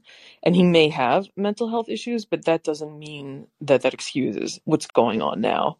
I really don't. Um, and I'm tired of being told that I need to turn the cheek. Someone literally said that, turn the other cheek. I'm like, that's not from my side of the Bible. Um, it's it's grotesque. It really is. Uh, and I, you know, I don't want to buy into victimhood as currency because that is not what we Jews like to do, even though objectively we are subject to the most hate crimes in this country. But part of the reason why um, we are, yes, much stronger. We don't control these industries, but we are overrepresented compared to our small numbers. Um, besides, the, you know, we have, a, of course, close faith communities and families, and that builds you up. But also, historically, we've taken the things that happen to us and use it to make us stronger, not to use it as, like, again, a currency. Um, but that doesn't change the fact about what happens. And I don't always talk about it, but I know I'm not the only one who worries every time, you know, my husband goes out the door wearing a, a kippah, and I have to worry: is this going to be the day he gets attacked? We live in a state where, even though we own guns and you know you know how to use them in our homes, concealed carry is not allowed. Um, I shouldn't have to worry about that every time. And you know, if you want to talk about who I feel sorry for, I'm going to feel more compassion for my young nieces and nephews who have to go to a school that has more security than Fort Knox constantly because there are people who wouldn't want to hurt them. And the fact is that when someone like Kanye speaks, you can't pretend like that isn't going to influence people who will uh, and do go out and attack people and translate that into physical action. And so I just wish some compassionate conservatives would be a little bit less compassionate with him because he doesn't deserve it, even though I don't want him to get the airspace because that's what he's after with this. Um, I also wish people would just be a little bit honest about um, what the impact of someone like that is. Two other thoughts. Oh, sorry, go ahead. No, yeah, and this is this is and I and I've talked with people on Twitter. I DM with people who are Jewish and stuff like that, and they're genuinely like, no one with this amount of notoriety or money or power has like spoken like this ever. Like this is a first time that someone with this much media credibility, someone who was a billionaire until a few weeks ago, who was just outright just doing this. And that's kind of their take on it. I kind of just take the background and listen. Um, my attitude drop him out of a fucking helicopter into the Mariana Trench. I don't care. Like that's I'm just like just so we can get some sleep, you know? Yeah. Just like hood him like a falcon and dump him into the ocean. That's it, you know? And uh, I didn't say drown him, just put him in the ocean. He can swim. Um, he is a gay fish. So, that was a good um, episode. yeah, but that's that's what I kind of said on the podcast today. I think, you know, when I was uh, watching, I didn't want to get sucked into the Alex Jones thing, but I did because it's my fucking job, whether I like it or not. So I'm just kind of like making glib, dark jokes about it because that's mm-hmm. my attitude with him. Like, that somebody with that much money who takes all of this shit so seriously just cannot stand being ridiculed. He they can't stand being made fun of and so that's kind of how I looked at this. And I I made a joke about, you know, his outfit is what a snowman looks like when you get it from the Salvation Army, the clothes from the Salvation Army. And so I kind of take a step back and listen. But yeah, I know people who are just fucking terrified over this shit. And as I and someone said, and I agree with, he could probably still like sell out an arena if he just said, "I'm going to do sure. a, if I'm going to just do a music tour, right? Like let's say he drops all of this stupid shit and he just goes and does an arena tour, it'd sell out.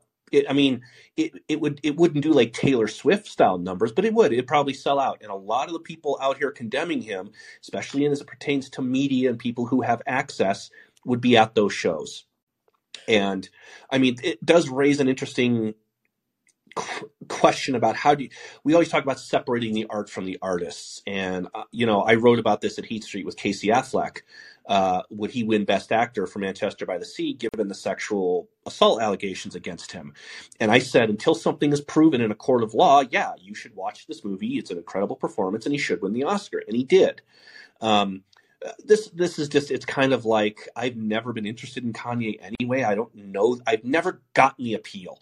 People say he's a musical genius, and he's a, and every time I've heard him, I'm like, I just hear fucking auto He's auto tuned. I was gonna say he's like I'm just like, what are you of the time talking about? But maybe that's part of it. He's he's auto tuned so cool and so well that that's part of the act. I don't know.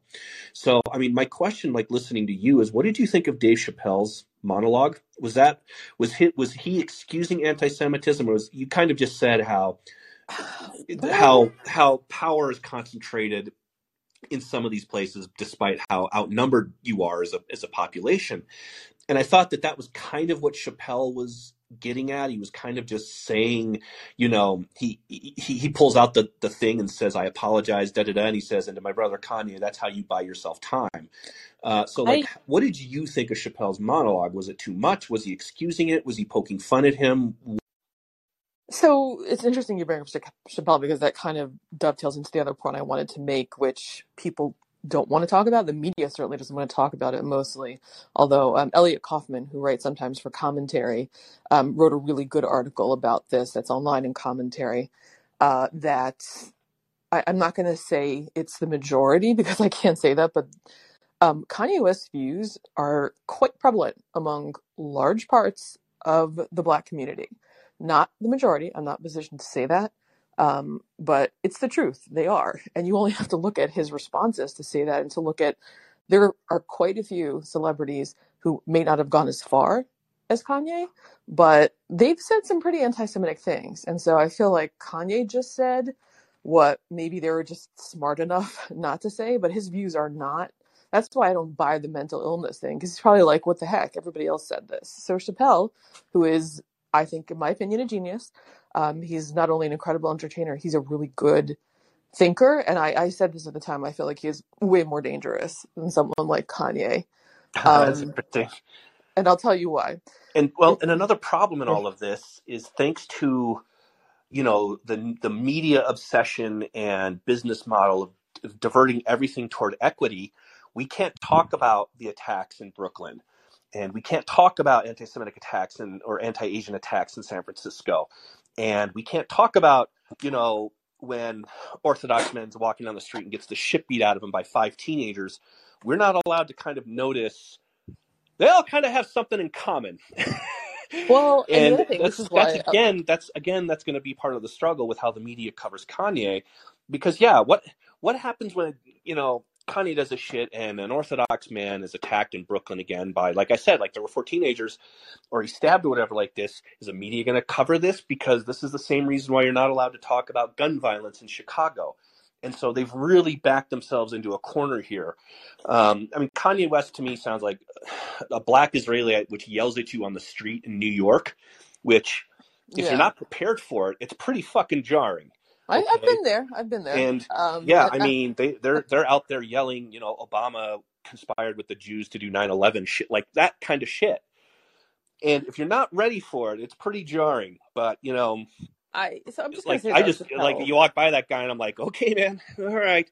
But if you Um, remember, the black Israelite people were the ones that instigated the whole Nicholas Sandmann incident in D.C. And that aspect of the story just kind of went away. And they focused on the kid with the MAGA hat.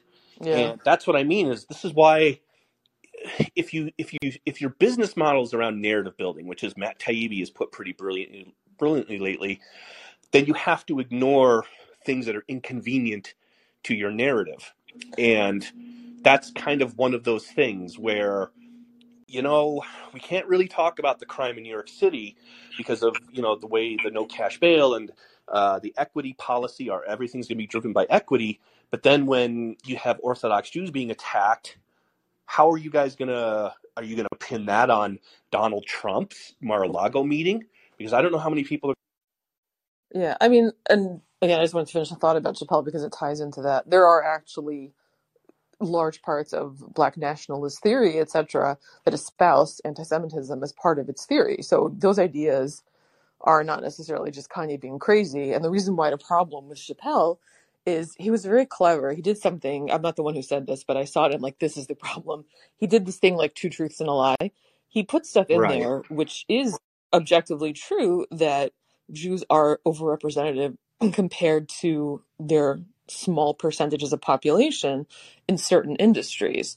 So that part is true. Um, the part that isn't true is this implication that somehow we were trying to silence, you know, Kyrie and Kanye, like that we're using that quote unquote power for some sort of negative means. And he was like, the line that really got me was, you know, bringing up the Holocaust and, but the black man isn't responsible for it. And no one's coming after you.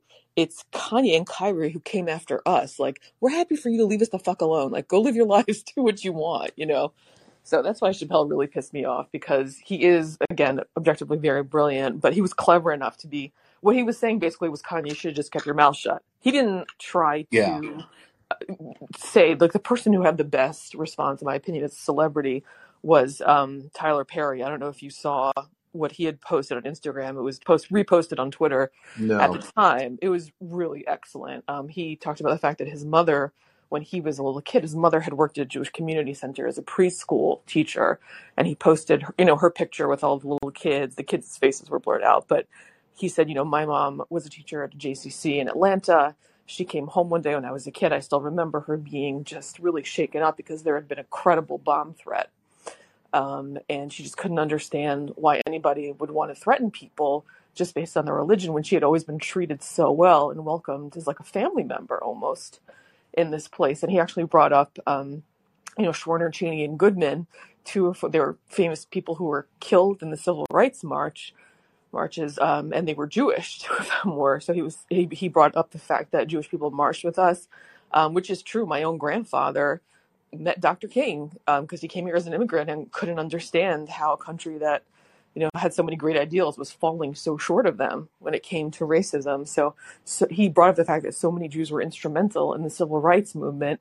And he was basically saying, "What's happened, guys?" so I was really touched by that because that is the response that you get, not Dave Chappelle. Well, you know, kind of like he's that little voice, eh, like like I said, just kind of saying the same thing basically that Kanye said, but in a much more not the exact same thing, but in a much more clever way. This idea that somehow Jews doing well comes at the expense of black people, which is it's fucking bullshit. I'm sorry for the language tonight, Well, but I guess this stuff gets me. Like I have three out of four grandparents who are were Holocaust survivors. My 99 year old grandmother, who was an Auschwitz survivor, is still alive. And let me just tell you that if not that I want something like this to happen in reverse, if a Jewish person who had ever achieved the level of celebrity that Kanye had, and he went on and said things like that, he would be afraid for his life. It wouldn't be like a debate on Twitter. There wouldn't be thousands of people saying, well, you know, look how they're going after him. That just proves he's right. So I, I don't believe, I don't support Trump. I think it was dumb of him to meet Kanye, but I think it's bullshit that they're trying to make Kanye a Trump issue. Yeah. You know, that that's garbage and that's media garbage. And that it pisses me off because it means that you don't care at all. That like there are Jews literally being attacked on the street. And Kanye was not a Trump creation. Um, but I just wish that they were honest enough to talk about the fact that he is not alone in a lot Yeah, of what I he's mean, and I wish that they would be honest enough to go, hey, maybe we shouldn't have given this guy all this publicity and a billion dollars through Adidas. Like, th- again, th- this isn't like something that just dropped out of the sky. Kanye's been like this for, you know, going back to Hurricane Katrina. Yeah. And it's kind of like this is one of these instances like with Trump, like, hey, maybe it was a bad idea to give him $5 billion in free media, huh? Maybe it was a bad idea to let him host SNL. What do you think now, guys? And that's kind of where I'm at. And I, I'm going to be looking at digging into a lot of past articles about Kanye coming up and possibly to write about. But like I said, you have you have the NBC News tech reporter who's just a Taylor Lorenz clone uh, out here just trying to tie Kanye to the political right. And she wrote listicles at BuzzFeed about uh, Kanye West is all of us at some point. And I'm just like, fuck. Uh, Faye, do you want to do you want to know what I'm looking at right now? Oh dear. What is that? I'm scared to ask. it's it's all performance. Uh, Kanye West tweeted five minutes ago, "Ye twenty four love everyone." Hashtag love speech, and he tweeted an illustration of a swastika linking up with the Star of David. Sure, why not? You know. Yeah, like it like it looks like something like a weird superhero would wear on his chest, or or not a superhero, obviously, but going along with what he said today about I love Nazis and Jews, I love everyone, and now he's he's Yeah. done a like a vector of a swastika inside and linking with the Star of David. It kind of looks like the Batman Superman logo mixed together. So it's just performance That sounds about right at this point, he he knows he knows he's going to get eyeballs and you know it's part of the simpsons thing of just don't look but again how do media outlets who created this guy and how do you know music outlets and studios and clothing companies not ignore him so that's Well, I'll just say in that's the closing fresh that that's the fresh level of hell we're in right now I, yeah, I'll just say in conclusion that I wish the media would cover him and the background that he's speaking against with a smidge of honesty. But I guess if they were capable of that, uh, no you wouldn't have your podcast. So That's not. Yep, that's not their goal. Their their goal here is not to be honest about what this is, and like you said, i- and it's not even about to be honest. It's about when you start creating narratives like around yeah, the George Floyd murder, and when you start creating narratives about we're going to base everything on equity. Well, we all know that that's racial equity. That's the whole policy. Okay, you don't have to hide it because we see it. And you know, when every company starts hiring departments of uh, DEI uh, counselors and bringing Robin DiAngelo in for a forty thousand dollar talk and stuff like this, well, again, now you have a problem with a certain part of the population and now you you've boxed yourself into the point of where you can't talk about it unless you frame it as it's against your political enemies. That's what Ben Collins from NBC did with the Club Q shooting. He had no facts, none whatsoever. He does no investigative reporting, and then he he goes on national TV and goes Tucker's fault, and it's like, wait, what? And that's all they know how to frame things. And once you get to that point, you realize how hopeless they actually are. So, uh, Faith, I appreciate it. I know it's I know it's a hard subject, and I know as much as we're kind of making fun of all of this and stuff like this today, that I know that there's a portion where this does hit home. So I appreciate you sharing that. Thanks, Stephen. Have a nice evening. All right. Little Red, who I Little Red's like finished these like three or four of these off. It's just kind of how we go. Uh, I did see someone join back there. I just I, I was going to end this here. We're going uh, so I apologize if I dropped you back there. Just join next episode, which might be tomorrow because we're a target rich environment now. But Little Red, uh, your last to bring us home. Any thoughts on uh, the the New York Times summit or the uh, George Stephanopoulos interview with FTX and SB? No, I have no thoughts about that. I, Great. Faith actually kind of stole my. I mean, that dude needs to go to jail. He's a bad guy. Um, the cute puppy dog nonsense. He's a bad dude. Uh, Faith actually kind of stole my thunder because I was calling in about anti-Semitism and how terrible it is, and how it, my best friend is Jewish, and we've been watching Democrats kiss the ring of Louis Farrakhan and what's his face who started the riot in Harlem. Oh, Al Sharpton. Yes, for years. The, the for Brooklyn years. Heights riots. Yep. Yeah, yeah. And suddenly they're all upset about Kanye West being an anti-Semite. It's like it, it's terrible, and it's. I always thought on the right, like, hey, we're we're not into racism, we're not into anti-Semitism, and now it's kind of being a thing now on the right, and I, it's just really upsetting. Like, I don't want to worry about my friend getting beat up because she's Jewish, and it really disgusts me that all these people that are all mad about Kanye West are all the same people who are like, oh, let's go talk Do you, to do you remember? Calypso Do you remember Ilhan Omar, AIPAC, and all about the Oh, Benjamins? And remember how yep. that was a that was a condemnation, and then because it was treated as racist because of who she was, it went from condemning anti-Semitism to condemning all hate. They literally all lives mattered her anti-Semitic tweets about Yep. AIPAC. And that that to me was like a big kind of mask off moment. I was like, one, you don't care about Black Lives Matter if you're willing to just go like all hate matters. And two, you clearly don't care about anti-Semitism coming from your own ranks in Congress. Um, because like you caved instantly the second there was hmm pushback from her her like Rashida Tlaib and people of the squad, and then their allies in media saying this wasn't the, what are you talking about? This is not anti-Semitic. They're they're just against Zionists, you know. Um, and Nancy Pelosi and her caucus caved because of the media pressure, and there we are. We went, we we ended up on a resolution stating all hate matters, which is a good statement, but this is one of those where it was like, no, this was a specific incident here, but that's to me, not to say it's funny, but that was to me the most obnoxious part of it is you're not allowed to say all lives matter, but that's exactly what they did with Ilhan Omar's tweets about all the ben, you know, AIPAC being all about the Benjamins and you know connect the dots and all of this stuff. They just went, no, no, no, all hate matters, and it was like, oh Jesus, this is so tedious. And it's a game, and it's a game they know that they're playing, and it's a game that they know they have the majority of the media on the side where they can play it, which is why you're seeing all of this now.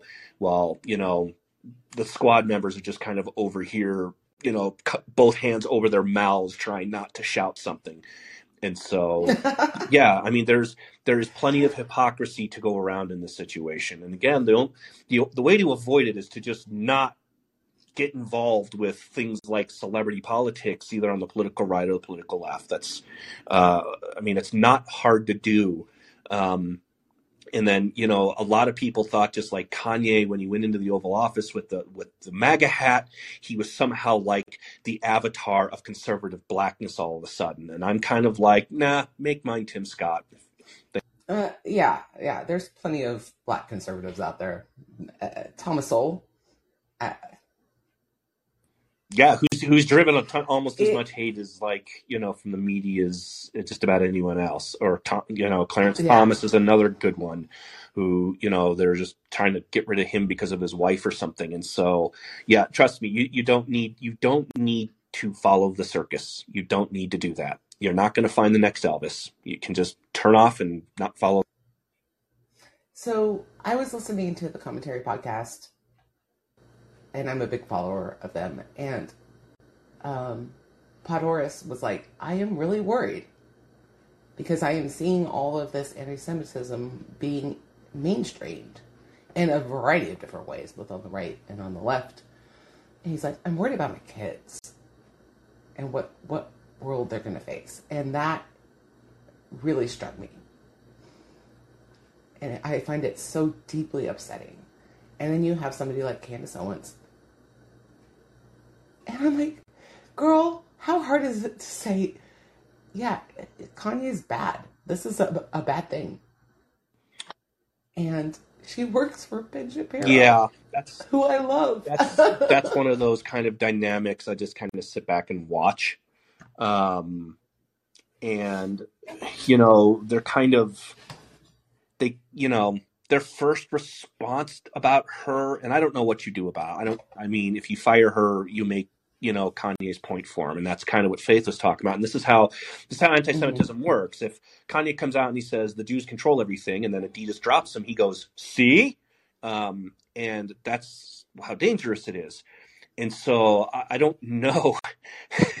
Ben's kind of, kind of have a problem on his hands here and i joked like I think I, you know, I know Ben Domenech has been kind of on Shapiro over this whole thing, and uh, I, I joked today on Twitter like, how how is Candace going to get out of this? And it's probably going to be, we don't even know if that was Kanye under the mask.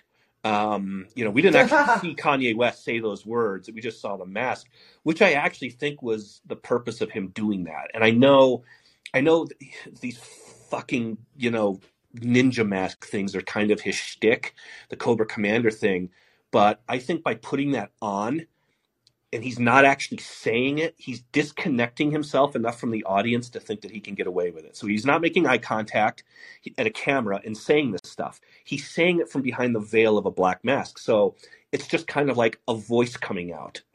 It's he. So in a sense, to me, it, it's it's almost cowardice because I think that it was pre-planned. Like I'm, you know, we're gonna have this conversation about how much I like Hitler and we have to stop canceling Nazis or whatever. But he's doing it from behind a veiled mask, and I think that that's also pretty telling about how big of a coward he is. Um, I'm not not going to hand it to someone like Fuentes, but those guys at least just are out in the open with what they believe. And again, uh, you you can see them clearly saying the stuff, so you have a reference in your head. And here you have Kanye to me hiding while saying it, and it's a it's an incredible act of cowardice. Not to mention just flat out believing the shit and saying it. But I also think that the bigger problem is you're right. There's there are real world consequences for stuff like this and I think he's using it as performance. That's what I believe he's doing. He's using it as a new avant-garde style of performance, and uh, we're, we're probably going to get a stadium show out of this, and maybe an album or a, a, rap album about you know the Black Israelites and what they believe and, and stuff. And that's to me is what it's all about. And yes, people will buy it. It's so gross. It's just disgusting. And the thing is, is I have very mixed feelings about Candace Owens because she's calling out Kim Kardashian with her association with that fashion brand that had all the weird porn shit. Yeah, I guess. Just, and, I don't, I don't get wrapped it's up. It's weird. It. It's weird because I I'm with her with that, but it's also Kanye's ex-wife. It's just so fucked up. The whole situation is fucked up. Well, here's here's a new question and here's a problem. Would you kick him off Twitter? Would I? Um Remind you, his account was suspended and Elon Musk reinstated it and now he's like tweeting Star of David swastikas things.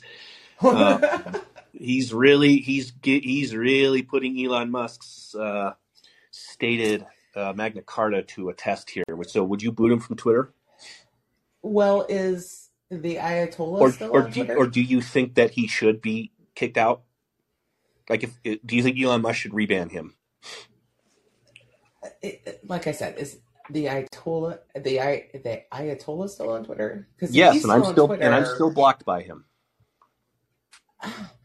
I mean, if you're gonna have somebody like that on, I can't say you should kick him off. Yeah. I don't know.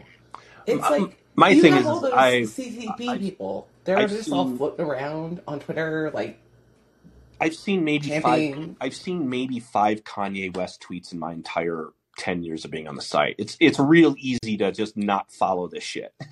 it's incredibly Yeah. easy and that comes from someone who's in media. It's my job to follow shit, but it, like I saw this one with the graphic because it was put into my timeline and then I'm like, why the fuck are you putting that in my timeline? Like you don't have to do that. But again, it's he knows how to get eyeballs, and that's and the media just cannot resist when you chum the waters with this shit. And so, I mean that that ultimately is the best thing to happen. Just stop tweeting about him, stop talking about him, stop doing whatever. Which is why I didn't really do it on the podcast today, and I, I kind of figured this might delve into that. Um, and, and the more that you ignore him, the more outlandish he's going to get and whatever. But it's kind of like it's really the only way to do it. It's it's also the the Trump policy, and yeah, I don't know. one hundred So, I percent. mean, I think it was Samuel noted like just how Trump's not even part of the conversation right now in anything um, other than you know this dinner thing, which is going to now this will get pulled through the weekend and whatever. But like even even that dropped off the radar, and now it's like the whole conversation is about what Elon Musk is doing on Twitter and what Kanye Kanye West is tweeting out fucking graphic design now or something. And so Yeah, it's really interesting even how muted he is out of the conversation. And that's generally they learn the rules, just kind of like you don't always have to post everything from Truth Social. That is the most hilarious thing about the whole thing. They're like, "Yay, we banned him! Oh, let's go look at Truth and post Yeah. everything that Yeah. he put out." Or I mean, the new thing with that is is Mastodon is just posting screenshots of tweets. That's pretty much all Journal Host is on Mastodon. So It's so stupid. I'll give you I'll give you the Anyway, last I'll, like, I'll give you the last quick word to, to wrap us up, Red. anyway, I just want to say, anti-Semitism is bad, y'all. Don't hate Jews. It's not hard. It's not a hard thing to say. Have a good night, Stephen. Thanks, Little Red. Uh, again, sorry to those couple of people I dropped back there. Uh, we're just kind of we're hitting two hour mark here, which sometimes happens. The the circus around it, and I'm sure it's one we're probably going to continue probably tomorrow night. If uh, I may host a dedic just a our dedicated room, and God knows what we're going to fucking wake up to tomorrow. So uh, this has been episode 69. SBF plus FTX equals negative New York Times fun uh, which I kind of figured would delve into other topics, but that's just how it goes. That's what conversation apps do. Uh, thanks again to my callers, uh, especially thanks to Little Red and Faye there at the end, uh, who could share some of that experience firsthand. Um, thanks again to my listeners uh, and joining me here kind of late on a weeknight. Uh, I'll be back at Versus Media tomorrow. I don't want to talk about this, but I might have to. Um, and then most likely back here tomorrow night as well, and uh, to get some some of you other people in there with some thoughts and some stuff. So again, thanks to my callers, thanks to my audience. Uh, you keep the show kind of uh, up towards the top of this app and uh, people interested, and you keep me wanting to keep on doing it, even on uh, depressing ass subjects like this. But that's just how it goes. Uh, thanks again. I'll see you tomorrow, and most likely back here tomorrow.